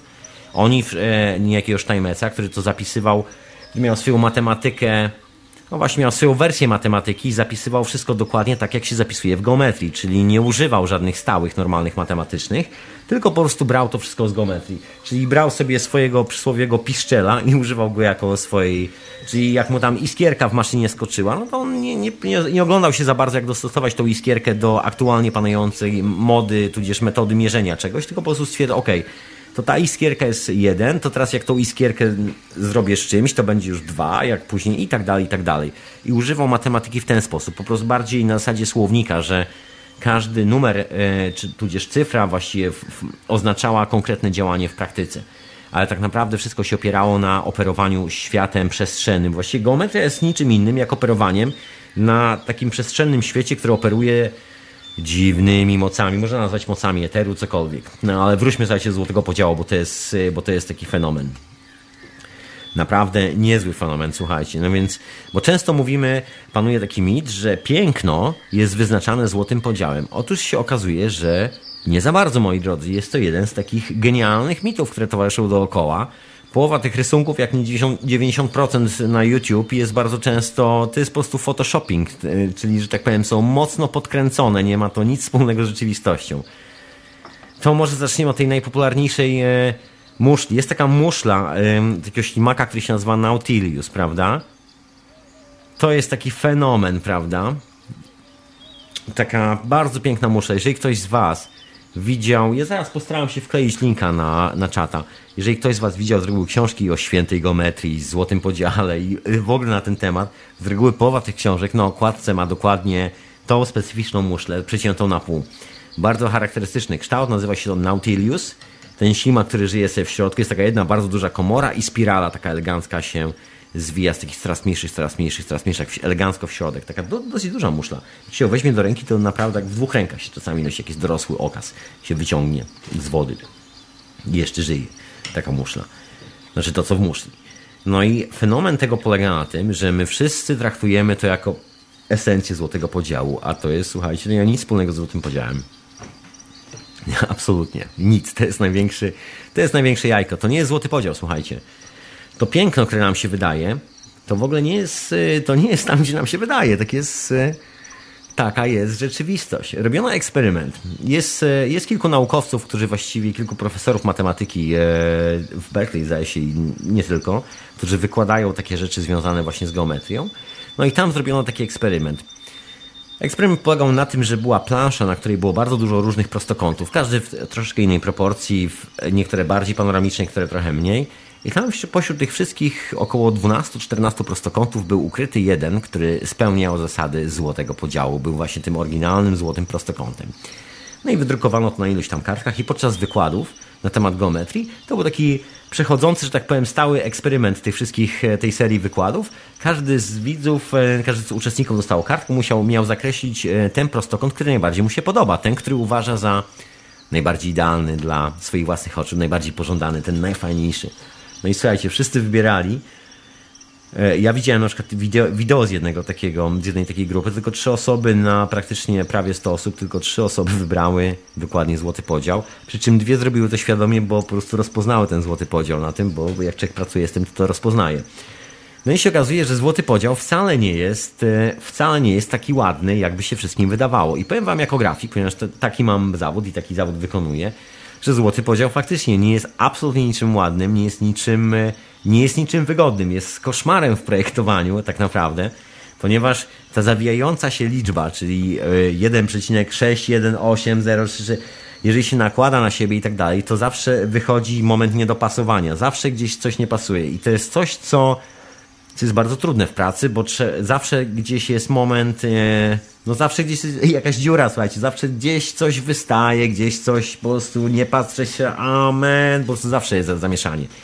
A najgorzej już, jak się używa tego złotego podziału i chce się go, że tak powiem, multiplikować do góry albo schodzić w dół. Czyli generalnie używamy tej samej proporcji, którą zmniejszamy, zmniejszamy, zmniejszamy i wtedy ten błąd wyskakuje coraz więcej. Po prostu coraz więcej się robi problemów. Zaczyna schodzić na siebie, się po prostu mes, mes, po prostu zamieszanie ciężkie, toporne i wcale nie jest, słuchajcie, takie ładne. Ta proporcja wcale nie działa aż w taki cudowny sposób, jak się ludziom wydaje.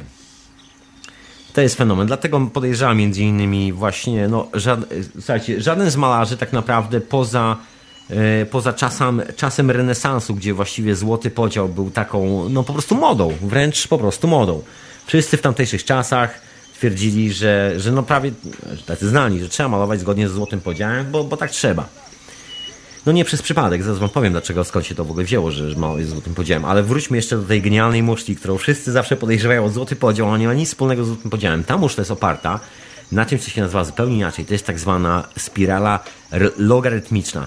To jest ta różnica pomiędzy podziałem Fibonacciego a złotym podziałem. To jest ta różnica pomiędzy tak zwaną racjonalną matematyką, czyli pitagorejską, gdzie wszystko można sobie policzyć. 1 plus 2 to jest 3, 3 plus 2 to jest 5 i tak dalej. A matematyką, która jest kompletnie nieracjonalna i nie ma żadnych zasad, bo właściwie nie ma żadnego powtarzającego się paternu, czyli złotego podziału. I spirala logarytmiczna jest Muszę was tutaj zmartwić, wszystkich miłośników złotej geometrii, nie ma nic z tym wspólnego, absolutnie jest po prostu zwykłą, normalną, racjonalną matematyką i takich spirali jest parę. One są, słuchajcie, one są wyliczane czasami za pomocą niektórych proporcji, które, e, które występują w sensie proporcji phi, bo e, złoty podział na, o, określa się phi po prostu. Z, e, ale nie jest to wcale tak jak, e, tak, jak się wszystkim wydaje, łącznie z owym człowiekiem bolońskim. Bo ten człowiek boloński, jak sobie policzycie, policzycie, mówię o tym rysunku Leonarda da Vinciego słynnego, to właściwie jest 1,5 proporcja. Sprawdźcie sobie, weźcie sobie, tylko musicie mieć oryginalny, gdzieś jest w internecie zdaje się oryginalny skan z tego, możecie sobie zrobić sami eksperyment i poszukać tam złotego podziału. Da się tam wtrynić złoty podział, da się zrobić z tego kwadratu złoty podział, jakby dorysować brakujący kawałek i tam wykreślić kółko i tak dalej, ale to nie jest zasada pracy z złotym podziałem, to jest, że tak powiem, mocna nadinterpretacja. To jest moja opinia jako po prostu, no, jako grafika. Po prostu to jest nadinterpretacja, nie ma to nic wspólnego. Tak samo jak y, Albrecht Dürer, który też nigdy nie używał złotej proporcji w ten sposób, w jaki my go posądzamy. Alfred Dürer używał właśnie podziału 1 piąta. Albo czasami 1 ósma. 1 ósma to jest y, to, co my stosujemy, bo to, słuchajcie, bo to dla nas jest może może niewielka różnica, ale jak coś się rysuje i coś się duplikuje, bo jakby idea pracy z takim podziałem polega na tym, że jeżeli sobie zaprojektujemy cegłę, która będzie reprezentowała dokładnie te, a nie inne wymiary i będziemy ją duplikowali, to ta cegła zawsze będzie pasowała w każde miejsce naszego budynku, zawsze będziemy mogli go rozbudować w dowolny sposób i wszystko zawsze będzie idealnie do siebie pasowało. Taki po prostu moduł, który jest częścią całości. No a tu się okazuje, że jak się przesunie troszeczkę i zrobi coś innego, to już się tego nie da zrobić, to już nie pasuje. To już się okazuje, że po paru cegłach zaczynają się robić luki, e, zaczyna, zaczyna trzeba sztukować, brakuje miejsca, coś trzeba dołożyć. No i to jest właśnie złoty podział. Na złotym podziale się po prostu nie da nic zrobić. Jest legenda, że je, słuchajcie, jedyny budynek, który jest na złotym podziale na 100% wybudowany, to jest budynek Pentagonu w Waszyngtonie. Bo e, złoty podział, przynajmniej w taki normalny, geometryczny sposób, to jest y, zwykła gwiazda pięcioramienna. To jest właśnie ów magiczny pentagram.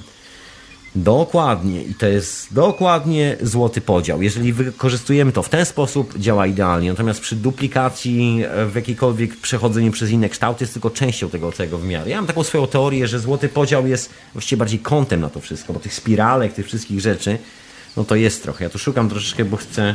Okej, okay, już mam. Kolejny taki... E... Kolejny mit tego złotego podziału jest związany na przykład z, z greckimi zabytkami. Jest taka słynna słynna grecka, grecka budowa na pewnej górze, którą wszyscy, wszyscy odwiedzają, prawda? Wszyscy. Partenon się nazywa.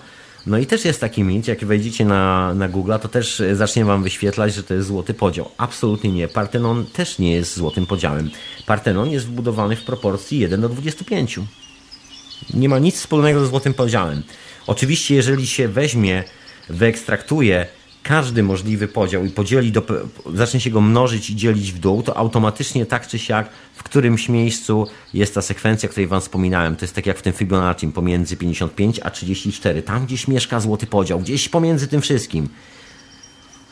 Ale to jest tylko to jedyne miejsce, przy czym u Fibonacciego jest to stały numer, bo, bo to jest 55 na 34 i to jest stały numer. Absolutnie. Natomiast złoty podział jest numerem tak zwanym dynamicznym. Wszystko, tam dalej nie ma tego paternu, który by się powtórzył.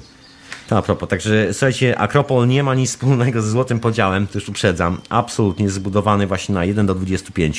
Słuchajcie, proszę sobie sprawdzić, naprawdę bierzcie sobie rysunki, e, bierzcie sobie, ściągajcie te rysunki, jeżeli ktoś ma jakieś, e, jakieś oprogramowanie graficzne, albo sobie wydrukujcie, weźcie linijkę, cyrkiel i sprawdźcie sobie. Absolutnie.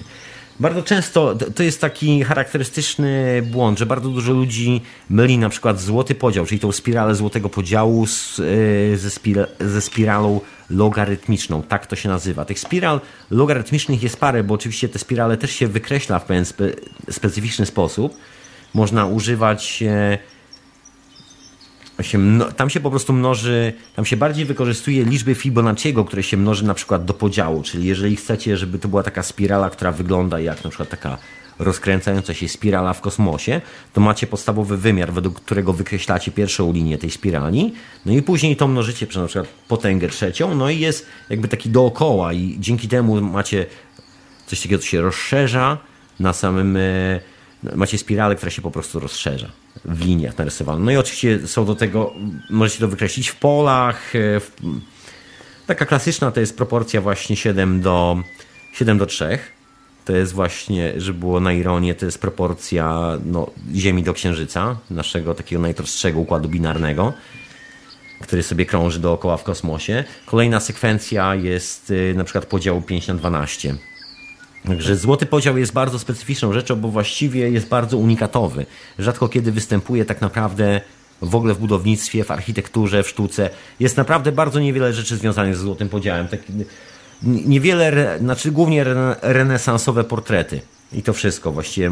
No i takie, no nie może nie tylko portrety, ale właściwie bardziej w ten sposób. I to też, y, jak się przyjrzycie uważnie na bardzo wiele obrazów, to właściwie złoty podział też nigdy nie jest wykorzystywany w całości, jest tylko częścią, jest tylko elementem. Podział, na przykład obraz jest dzielony na równe trzy elementy, a złoty podział jest wykorzystywany tylko i wyłącznie na przykład w środkowym elemencie tego obrazu. Co wcale nie oznacza, że całość jest złotym podziale, bo złoty podział jest złotym podziałem dlatego, że spełnia pewne określone zasady, a nie inaczej. Także nie, nie można tego po prostu rozciągnąć jak, y, że tak powiem, gumę z gaci i przyłożyć wszędzie. No niestety nie da się. E, takie proste, takie proste proporcje, którymi się jak wszyscy posługują, generalnie opisuje się z reguły od setek tysięcy lat, troszeczkę właściwie nawet robili to Egipcjanie prawdopodobnie, przynajmniej czasami wydaje się, że znajdujemy coś, co może wyglądać jako taki system, e, system miar i jakości starożytnych czasów. E, a propos jeszcze tej spirali loga, logarytmicznej, jeżeli ktoś z Was lubi odwiedzać Daleki Wschód, to to dużo świątyń hinduskich jest właśnie opartych generalnie dokładnie na właśnie owej spirali. Także to jest, y, ona jest jeszcze jest nazwana czasami heksagonalną spiralą i tak dalej. Jest tego troszeczkę, bo to zależy w sposób, w jaki się wylicza tą spiralę. Po prostu jak duża, jak się ma otwierać, jak się i tak dalej, i tak dalej. Tylko, że pamiętajmy, że mówimy cały czas o czymś, co jest na płasko. Jest absolutnie na płasko, bo spirala jest czymś, co rysujemy na płasko. Jeżeli teraz weźmiemy tą spiralę i zrobimy z niej trójwymiarowy obiekt, właściwie okazuje się, że ten złoty podział idealnie pasuje wszędzie.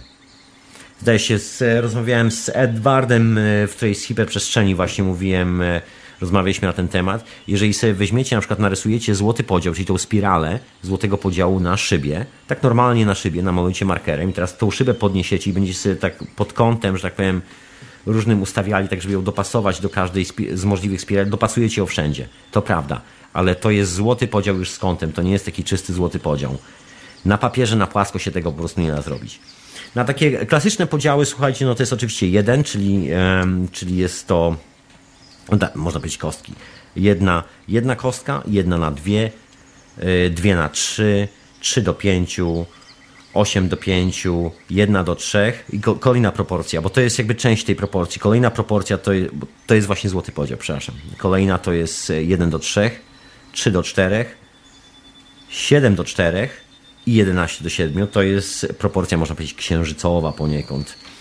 No jest tego trochę, można by tutaj e, sporo wymieniać, bo właśnie jako, jako cywilizacja no robiliśmy tego tyle, że masa jest tego, masa, masa.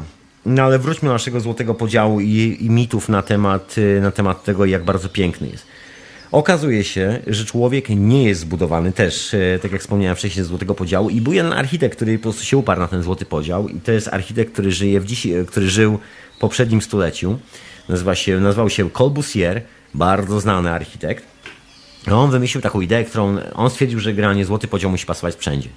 Sobie nie pomierzył chłopak, miał ideę i stwierdził, że każdego wpasuje. No i wymyślił coś takiego jak modular man, czyli człowiek modułowy, który był właściwie wyrysowany z tych proporcji, ze złotych proporcji. Nie? Właściwie wszystko, cokolwiek Corbusier projektował, projektował dokładnie ze złotych proporcji. Fenomen jego, jego domów polega na tym, że tam się po prostu nie da mieszkać. Wszystkie domy, które pozostały po Corbusierze, on zaprojektował dosyć sporo takich prywatnych willi na południu Francji. Generalnie niszczeje, one kosztują fortunę, bo są za, oczywiście zabytkami architektury bo to są na przykład pierwsze domy, w których ktoś e, koncepcyjnie stwierdził, że na przykład nie będzie żadnych ścian wewnętrznych albo drzwi i schodów, że wszystko będzie takie gładkie, że będzie się przemieszczało z miejsca do miejsca, takie eksperymentalne budynki troszeczkę. No i Corbusier jakby był miłośnikiem właśnie budowania takich eksperymentalnych budynków i wszystkie te swoje eksperymenty opierał właśnie na złotym podziale. Impre kilku impresjonistów się bawiło troszkę tym złotym podziałem, ale, to, ale nigdy tak naprawdę do końca. To jest też taki mit, że się mówi, że jest masa rzeczy opartych na złotym podziale, ale to też e, to jest mit, słuchajcie. To jest taki klasyczny numer, że jak się człowiek pyta architekta o złoty podział, to mówi tak, tak, tak. A jak się spyta o portfolio, żeby pokazał wam ten złoty podział w praktyce, to się okazuje, że on tak naprawdę nigdy nic nie projektował z złotym podziałem, ale jego kumpel projektował. A jak się idzie do jego kumpla, to się okazuje, że on te właśnie też tylko słyszał, ale też nie projektował, bo to też taki mit jest, taka urban legend. E, kolejna rzecz jest związana z muzyką, że, że na przykład Mozart wykorzystywał złotego podziału. Nie do końca, właściwie Mozart nie znał do końca złotego podziału. No, mógł, mógł o tym wiedzieć, a raczej rzadkie. Nikt ani w jego listach, ani w jego korespondencji, ani nikt nie zauważył, żeby ani znał złoty podział, ani, ani tą koncepcję Fibonacciego. Wcale tego tam nie ma, żadnych zapisków. Jest takie podejrzenie, że w muzyce Debussy'ego jest sporo takich rzeczy, no ale tu takie 50 na 50. Zapisków nie ma żadnych, nikt tak naprawdę nie jest przekonany, ale słychać, jest, jest coś, taki pattern jest tam wyczuwalny, można go wymierzyć, ale nie wiadomo, czy pojawił się przez przypadek, czy, czy po prostu świadomie został tam włożony. Absolutnie. E, budynek ONZ-u, który się znajduje w Nowym Jorku, jest e, taki trzyczęściowy. Tak, to jest złoty podział. Oni używali tak częściowo złotego podziału, bo tam kilka rzeczy się rozjechało.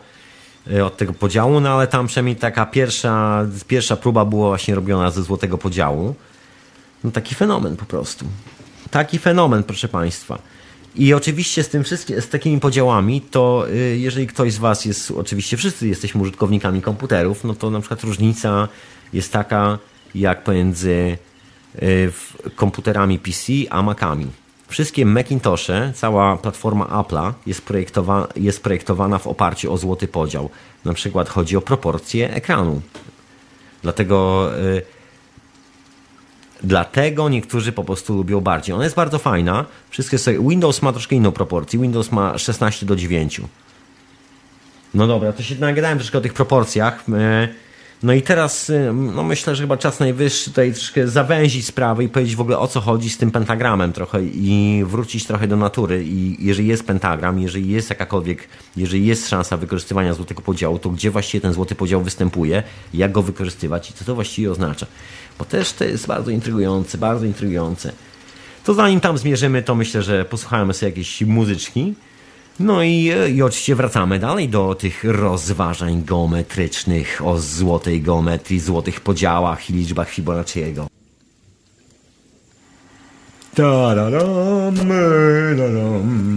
Słuchajcie hiperprzestrzeni w radio na fali, retransmitowanej w radiu paranormalnym. Pozdrawiam słuchaczy jednego radia i drugiego. A ja mam na imię oczywiście Tomek, a dzisiaj, dzisiaj troszeczkę właśnie o kształtach, bryłach i takich tam. Kolejna część opowieści, moi drodzy, na chwilę zgarnę do średniowiecza, no może troszkę jakoś tak, trochę może wcześniej, do czasów katedr. Więc jak się okazuje, bo to kolejny taki mit e, złotego podziału i wszystkich tych e, opowieści dookoła sekwencji Fibonacciego, nie do końca, słuchajcie, katedra na przykład Notre Dame też nie jest zbudowana i wcale oparta na, e, na złotej proporcji. Jest dużo rysunków, które pokazują, że na przykład proporcja pomiędzy częścią designu jednej i drugiej wieżyczki, pomiędzy jednymi wieżyczkami wyznacza i tak dalej, i tak dalej. Nie, to jest ściema, moi drodzy. Nie ma tej proporcji, to są gzymsy. Według nich się nie wylicza proporcji. Proporcje wylicza się z podstawy budynku, a szczególnie przy katedrach i tego typu budynkach. I tam musi być schowana proporcja. I tam nie ma żadnego złotego podziału. Absolutnie, to jest wszystko ściema. Proszę wziąć cyrkiel i sobie wziąć i policzyć. Ale za to jest tam coś zupełnie innego schowanego. Coś, co tam jest schowanego, pochodzi z bardzo starej tradycji, o której dzisiaj nie wiem, czy zdążysz powiedzieć. To w ogóle potężna historia, jest związana z, gnos, z czymś, co my nazywamy gnozą. Tam właściwie uchowała się część tej informacji o całej o historii ludzkości, skąd pochodzimy, o wszystkich tych katastrofach i tak dalej. Wszystko to, co gdzieś tam jeszcze w czasach Egiptu starożytnego, to co my nazywamy starożytnym Egiptem. Tam w gnozie są resztki tej informacji. I o co chodzi? Nazywa się to e, człowiek na krzyżu generalnie. E, pragmatic man, tłumacząc z angielskiego na łaciny, poniekąd, czyli taki uniwersalny. Nie do końca, bo to właściwie oznacza uniwersalnego człowieka dokładnie. To jest zasada uniwersalnego człowieka. I na tej zasadzie geometrycznej oparty był krzyż. Krzyż, na podstawie którego budowano wszelkie możliwe katedry w Europie. E, to, się, to ma jeszcze swoją dodatkową nazwę teologiczną, to się nazywa kosmiczny człowiek, uniwersalny kosmiczny człowiek. O co chodzi? Jest to dosyć specyficzny plan, wygląda jak krzyż. Tak jakbyście sobie narysowali człowieka i wpisali go w krzyż, przy czym centrum krzyża znajduje się dokładnie tam, trochę nad, e, nad mostkiem, tam, tam gdzie jest spot słoneczny. I, gra, I to wszystko, jakby i w, do wysokości głowy, jeżeli to obrócicie, jakby proporcje z głowy tworzą po, pomiędzy splotem słonecznym a końcem waszej głowy, tworzą ramienia tego krzyża z lewej i prawej strony. I na tej zasadzie wyliczano całą podstawę katedry. I właściwie katedra jest e, oparta na czymś, co na tym, dokładnie tym samym paternie, na którym są oparte piramidy w Egipcie. I to nie jest dowcip, moi drodzy. Generalnie takim podstawowym systemem miar Piramida w Gizie jest oparta na 1,8. Dlaczego? Bo ma bardzo specyficzną rzecz. Ma zgięcie, w budo- ma, ma załamanie na każdej ze ścian. To nie jest piramida, która jest idealnie, składa się z czterech ścian. Piramida w Gizie składa się dokładnie z ośmiu ścian. Po środku każdej ściany jest takie załamanie. Jeżeli widać to tylko raz w roku, kiedy jest specjalny dzień, kiedy słońce oświetla ścianę tej piramidy w taki sposób, że idealnie cień się załamuje i widać, że jest lekko wklęsła po środku. Wszyscy myślę to wiedzą, także nie będę, nie będę wam trud, że tak powiem, na ten temat. Odsyłam do YouTube'a, tam jest masę. Excuse me. Tam jest masę filmików, wideo na ten temat. No ale wróćmy do tej zasady Cuba, bo co jest takiego fascynującego w tej zasadzie Cuba? Jeżeli weźmiecie sobie kartkę papieru, cyrkiel, linijkę, narysujecie kwadrat i narysujecie kółko, które będzie zawierało ten kwadrat oraz drugie kółko, które będzie zawarte w środku tego kwadratu. A teraz weźmiecie to duże kółko i odejmiecie od niego to małe. To co wam zostaje? Proszę sobie wpisać, słuchajcie, Jan, no właśnie. Ja tak robię przerwę, po prostu może ktoś właśnie teraz, słuchajcie, robi to po prostu z, z centymetrem. Ok, czy ktoś to robi? Okej. Okay.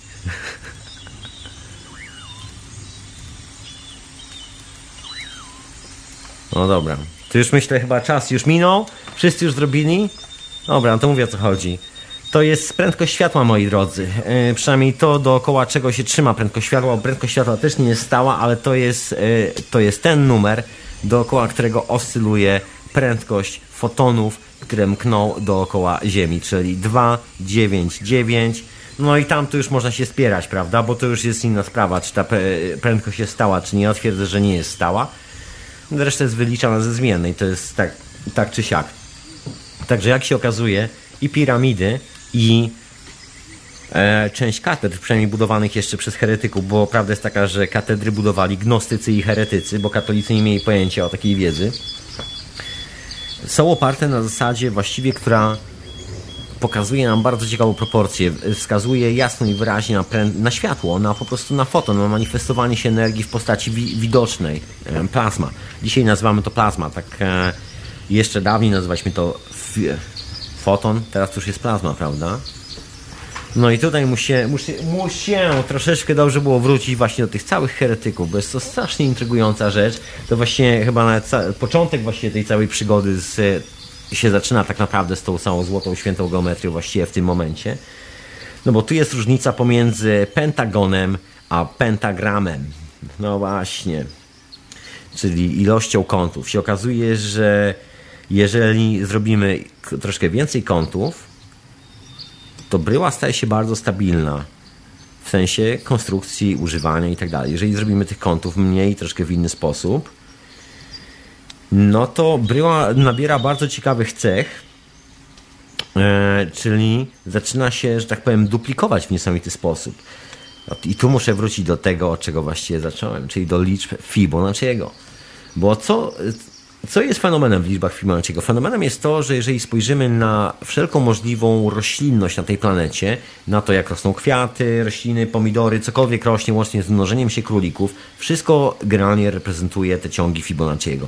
I okazuje się, że jeżeli chcemy na przykład zbudować pattern, który będzie się, że tak powiem, rozchodził idealnie i nic na siebie, że tak powiem, nie wejdzie i się nie będzie zasłaniało i nie będzie ze sobą kolidowało, musimy użyć tej sekwencji Fibonacciego, czyli oprzeć wszystko na geometrii, na czymś, co jest właściwie trójkątem. Czyli na trzech, e, na trzech wartościach, czyli na dwóch wartościach, z których wynika trzecia, prawda? I tak się duplikuje, duplikuje, duplikuje, nazywamy się, dzisiaj się to nazywa fraktalną, matematyka fraktalna czasami. No i ten złoty podział, przynajmniej tak mawiali starożytni, jest dokładnie czymś pomiędzy. Jeżeli zrobimy taką stałą bryłę, która jest tak idealnie obliczona z sekwencją Fibonacciego, to ona się będzie duplikowała w nieskończoność. To to jest esencja życia, moi drodzy. To, to, tak, to są nieustające narodziny.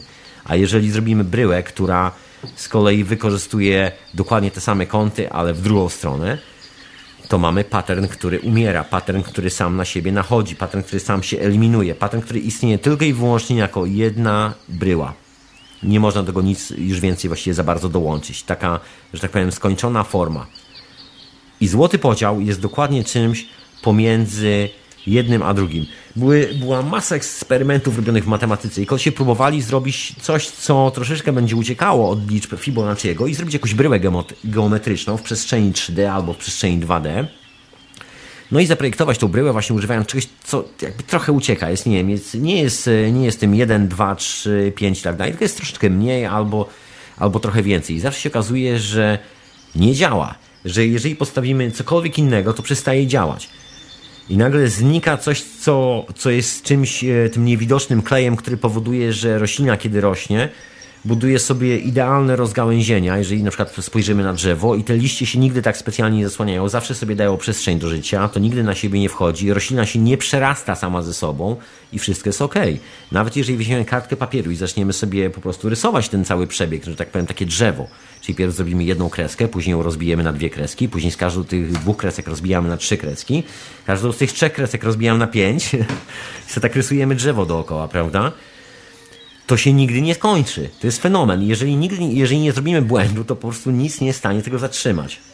Czyli właściwie jesteśmy, ten złoty podział zawsze wypada pomiędzy czymś, co umiera, a czymś, co nieustannie żyje. To jest taki fenomen. Fenomen.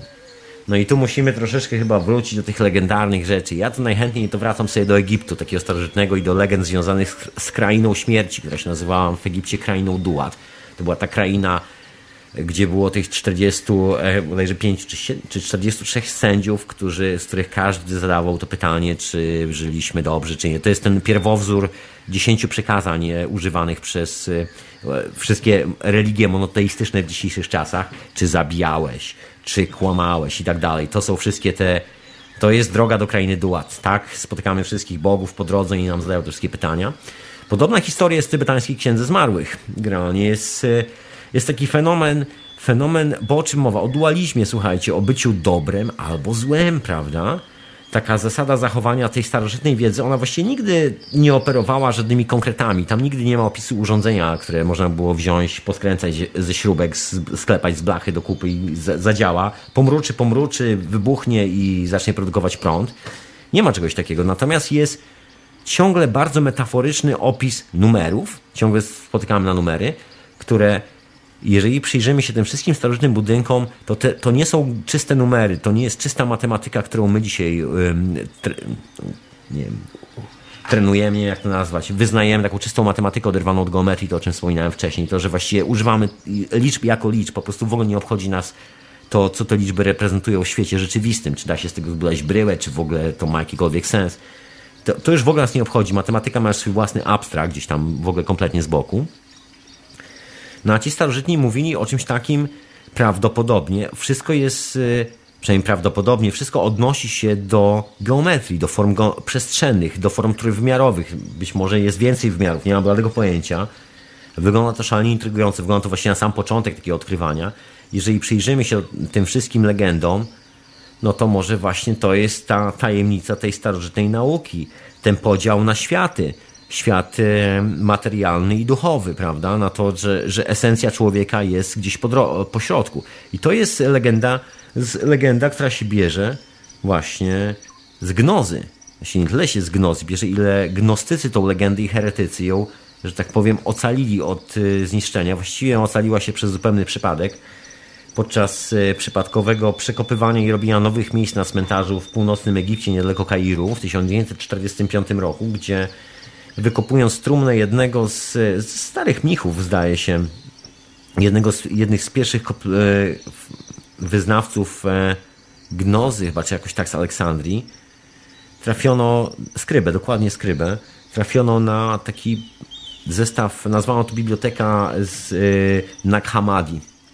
Tak to się nazywa. No i to są, to jest cała kolekcja zwojów pisanych w starożytnej gdzie są w ogóle opisane niesamowite historie. I to, jest, to są wszystkie oryginalne gnostyckie teksty i heretyckie teksty, które ocalały do dzisiejszych czasów. To są wszystkie te oryginały, z których zostały później sfałszowana każda monoteistyczna religia, którą dzisiaj, e, dzisiaj świat nam oferuje. Właśnie dokładnie stąd się wzięło. I co jest w tych tekstach? Bo one zostały wszystkie przetłumaczone z tej starożytnej Greki.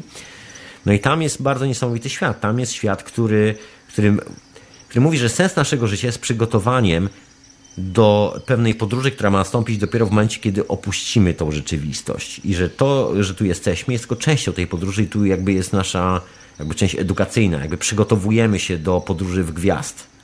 No, przygotujemy, się, przygotowujemy się dokładnie do narodzin jako gwiazda. Tak mówią starognostyckie teksty. Brzmiało być może szalenie dla niektórych. Ciekawe, ciekawe. Y, esencja człowieka według, według gnozy jest y, jest duchowa, a nie materialna. I cały dowcip z ocaleniem naszej duszy polega na odrzuceniu wiary w materializm. Jest bardzo ciekawa historia z tym związana, jak to w ogóle wygląda, w sensie, jeżeli przedstawimy to rysunkowo. No troszeczkę jakbyśmy narysowali sobie jedną kulkę i drugą kulkę. Znaczy dwie piłki, jedna na drugą. Jedna piłka, która jest na samej górze, to trochę jak e, rysunek wszechświata, reprezentuje istotę Boga, a ta piłka, która jest na dole, reprezentuje odbicie istoty Boga, którą nazywamy światem fizycznym. A my mieszkamy gdzieś pomiędzy tymi światami. I te światy nigdy się nie spotykają jako takie. One się tylko spotykają w nas, według tej najstarszej wiedzy, która ocalała. I według tej najstarszej wiedzy gnostycy twierdzili, że wszyscy wyznawcy Jezusa, tak zwanego, wszyscy, wszyscy wyznawcy y, w ogóle monoteistycznego Boga są ludźmi szatana. Ponieważ ten świat, który istnieje na dole, ten świat fizyczny, To jest świat iluzji, który został stworzony poprzez zaprzeczenie tej żywej istoty, czystej istoty, która mieszka w tym wyższym świecie. To jest jakbyśmy mieszkali w lustrze.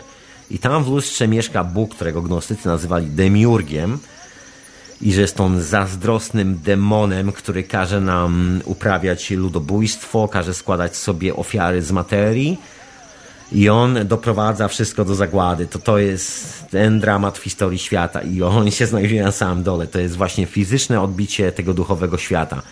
Starożytni twierdzili, że my żyjemy jakby po środku, przy czym nasz, nasza podróż polega na tym, że y, żyjemy po środku i idziemy do góry, czyli do tego świata kompletnie duchowego. Jakby jesteśmy świetlistą istotą, która zamieszkała pomiędzy światami i tu się właśnie uczymy, jak wyglądają różne światy, jak, jak działają te wszystkie dziwne moce.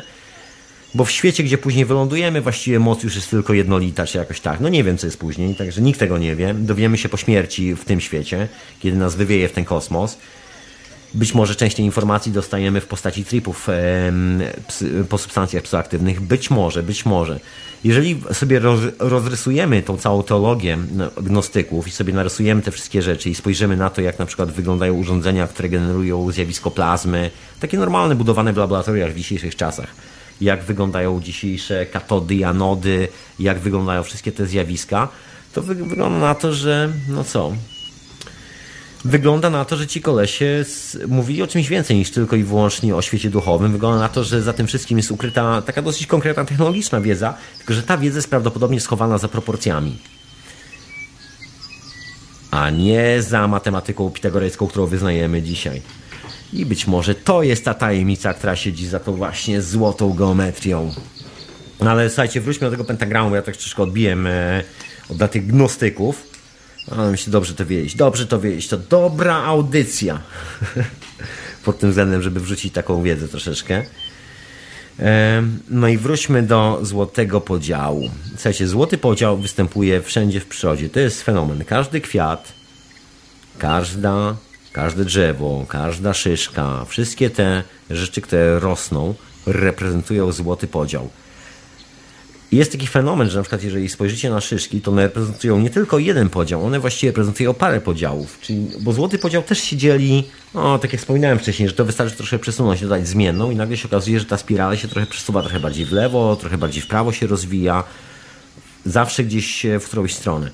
No ale się okazuje, że tak czy siak wszystkie rośliny, weźcie sobie po prostu, e, zróbcie wycieczkę na łąkę na wiosnę i zobaczcie jak to wygląda Generalnie wszystkie te rośliny podczas wzrostu są dokładnie odzwierciedleniem złotego podziału.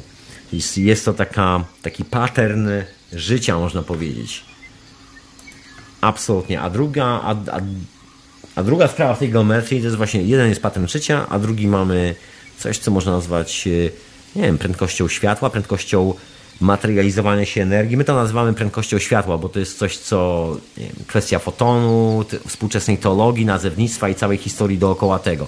Ale de facto to jest to najmniejsza, po prostu świecąca cząsteczka, którą widzimy, którą jesteśmy w stanie opisać.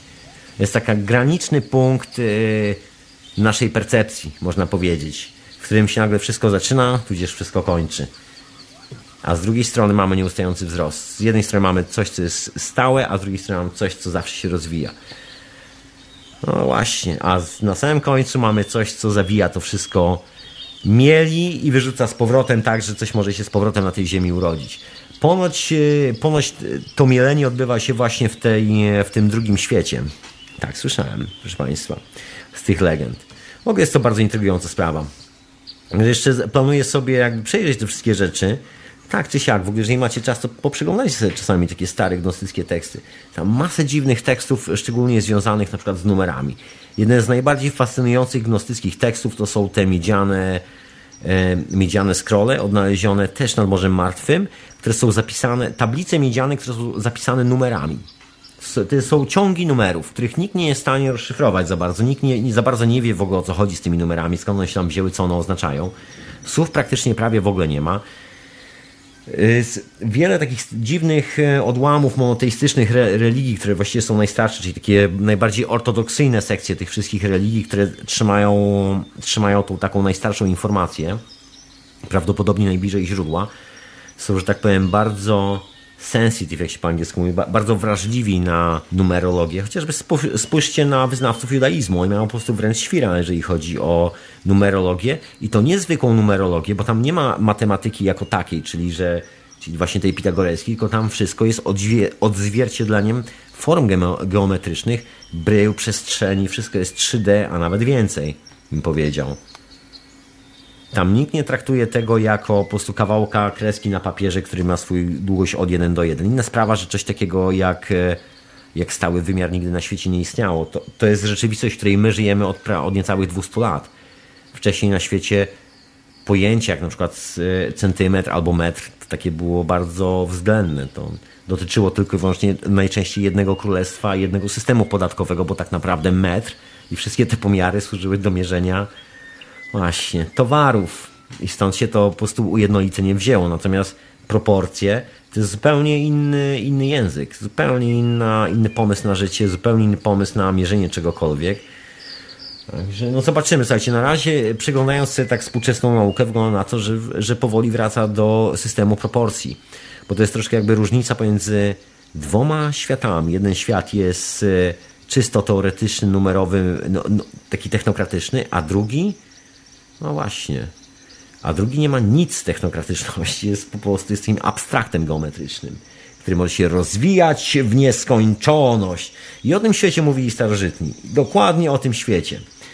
Ja to jeszcze sobie tak przyglądam te wszystkie informacje i czasami sobie przy, że tak powiem, kładam do tego, o czym mówił Tesla i o czym mówili właśnie ludzie w tamtych czasach, zajmując się z kolei czymś, co nazywamy tak zwaną free energy. I się okazuje, że większość tych urządzeń, o które właśnie mówimy, free energy, wykorzystuje tą samą logikę, wykorzystuje bardzo podobne kąty. Słuchajcie, Tesla obsesyjnie we swoich urządzeniach e, planował wszelkie te proporcje. Jest tam dużo złotych proporcji u Tesli. To jest taki też, e, polecam sobie sprawdzić, niewielu ludzi o tym mówi.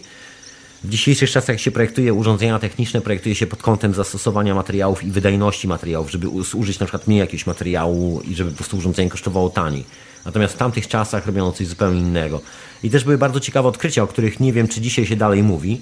Na pewno się nie za bardzo uczy ludzi o tym, ale e, kiedy się pojawił prąd elektryczny, to dlatego używano tej, e, tego złotego podziału, dlatego że mm, ludzie, którzy robili te eksperymenty, zaobserwowali, że prąd elektryczny najlepiej się rozładowuje i propaguje i w ogóle funkcjonuje w urządzeniach, które są zbudowane według konkretnych proporcji jeżeli użyje się innych proporcji, to na przykład urządzenie traci połowę wydajności, przestaje po prostu robić połowę mocy. I wystarczyło tylko coś przesunąć o 3 mm dalej, albo nawet po prostu o 1 mm dalej, zmienić proporcje jednego i drugiego, i nagle się okazuje, że rezonans jest zupełnie inny. No i to się okazuje, że bardzo drobnymi mocami, takimi przesunięciami rzędu milimetr, pół milimetra, jak to przetłumaczymy na taki język twardej nauki, czyli e, na częstotliwości, które możemy wydobyć z głośników albo z urządzeń po prostu elektrycznych budują, emanujących po prostu prąd, tak zwany, to co nazywamy prądem, no to zamieniamy wszystko na herce, megaherce, no i co się okazuje, że być może być może tam jest, słuchajcie, zawarta jakaś informacja o tej lewitacji, troszeczkę tej informacji i proporcji, jak sobie radzi z tymi e, fizycznymi siłami świata i że one nie są takie deterministyczne, takie determinujące, że nie musimy się wcale opierać na, na tej twardej materii za każdym razem, bo ta twarda materia tak naprawdę wcale nie jest taka twarda, tylko my nie mamy technologii prawdopodobnie, żeby spojrzeć na tą materię w zupełnie inny sposób, zacząć o niej myśleć w zupełnie inny sposób, zacząć ją traktować inaczej i troszeczkę inne wnioski z tego wszystkiego wyciągać. I być może wydaje mi się powrót troszeczkę do myślenia matematyką bardziej przestrzennie, myślenia geometrią, taki powrót troszeczkę do holistycznego podejścia starożytnych jest chyba rozwiązaniem na uzdrowienie troszeczkę tej sytuacji. Tak mi się coś wydaje. Do tematu myślę jeszcze będę wracał nie raz, nie raz. I to tyle, moi drodzy. Tak, słuchajcie, jeżeli ktoś z Was jest miłośnikiem sta takiej geometrii tajemniczej, to polecam, polecam szukać, robić sobie bryły. Być może ktoś z Was jest tym geniuszem, który pewnego dnia po prostu zbuduje taką maszynę i się okazuje, że ta maszyna wygląda właśnie jak coś mix gdzieś z Keplera, prac, mix z jakichś innych prac, tu troszkę z tego, tu z tego i się okaże, że to taka złota geometria i działa po prostu, działa jak złoto. Pani jak złoto tego prądu tyle daje i za darmo i jak złoto pani działa. Dokładnie, może to właśnie o to chodzi, że mamy sobie zrobić urządzenia, które działa jak złoto. Dokładnie, to było dobre. To było dobre. Także słuchajcie, może, może tam jest to, tam odpowiedź na tą zagadkę, która dręczy współczesną, współczesnych mieszkańców tego świata. Jak sobie z tym wszystkim poradzić, jak nie robić śmieci, jak nie produkować, gdzie jest ten najbardziej, najbardziej naturalny interfejs z naturą, jak, że tak powiem, gdzie jest ten most, którędy, którędy do lasu, którędy do lasu, żeby go nie zniszczyć po prostu. Żeby razem w symbiozie. I tyle. I to o tym była ta dzisiejsza, proszę Państwa, hiperprzestrzeń. Także dziękuję bardzo za słuchanie dzisiejszej geometrycznej, kanciastej hiperprzestrzeni z linijką i cyrklem. Masońsko się zrobiło. No wrócę jeszcze do tych, bo tam jeszcze temat masonów i tak dalej, a to w ogóle taki jak zwykle głęboki temat. Także zapraszam do słuchania kolejnego odcinka Hiperprzestrzeni. Dziękuję wszystkim bardzo serdecznie za słuchanie. Mam nadzieję, że nikt się nie pokaleczył cyrklem i nie, nie wybił oka. Dokładnie. E, pozdrawiam wszystkich tych, którzy słuchają tego jako podcastu gdzieś, gdzieś na świecie, nie wiadomo gdzie. Pozdrawiam wszystkich sponsorów. Przypominam, że wszystko zostało wysłane. Koszulki są w drodze. Uff, mam nawet rachunek, słuchajcie, tym razem wziąłem z poczty, także nie wiem, co to pomoże, bo rachunek z poczty brytyjskiej ja wysłałem do Polski, także nie wiem, czy to ma coś, ale wziąłem, jakby co, mam rachunek. Także jest ok. E, spodziewajcie się koszulek. Ja dziękuję bardzo serdecznie wszystkim, wszystkim słuchającym aktualnie. Pozdrawiam słuchaczy Radia Paranormalium i Radia na Fali. Tych ostatnich, czyli Radia na Fali, zapraszam na wieczorową porę, jak zwykle w sobotę. Zostaję z Wami. No i jeszcze raz, moi mili, dziękuję za słuchanie tej hiperprzestrzeni. Niech geometria będzie z Wami.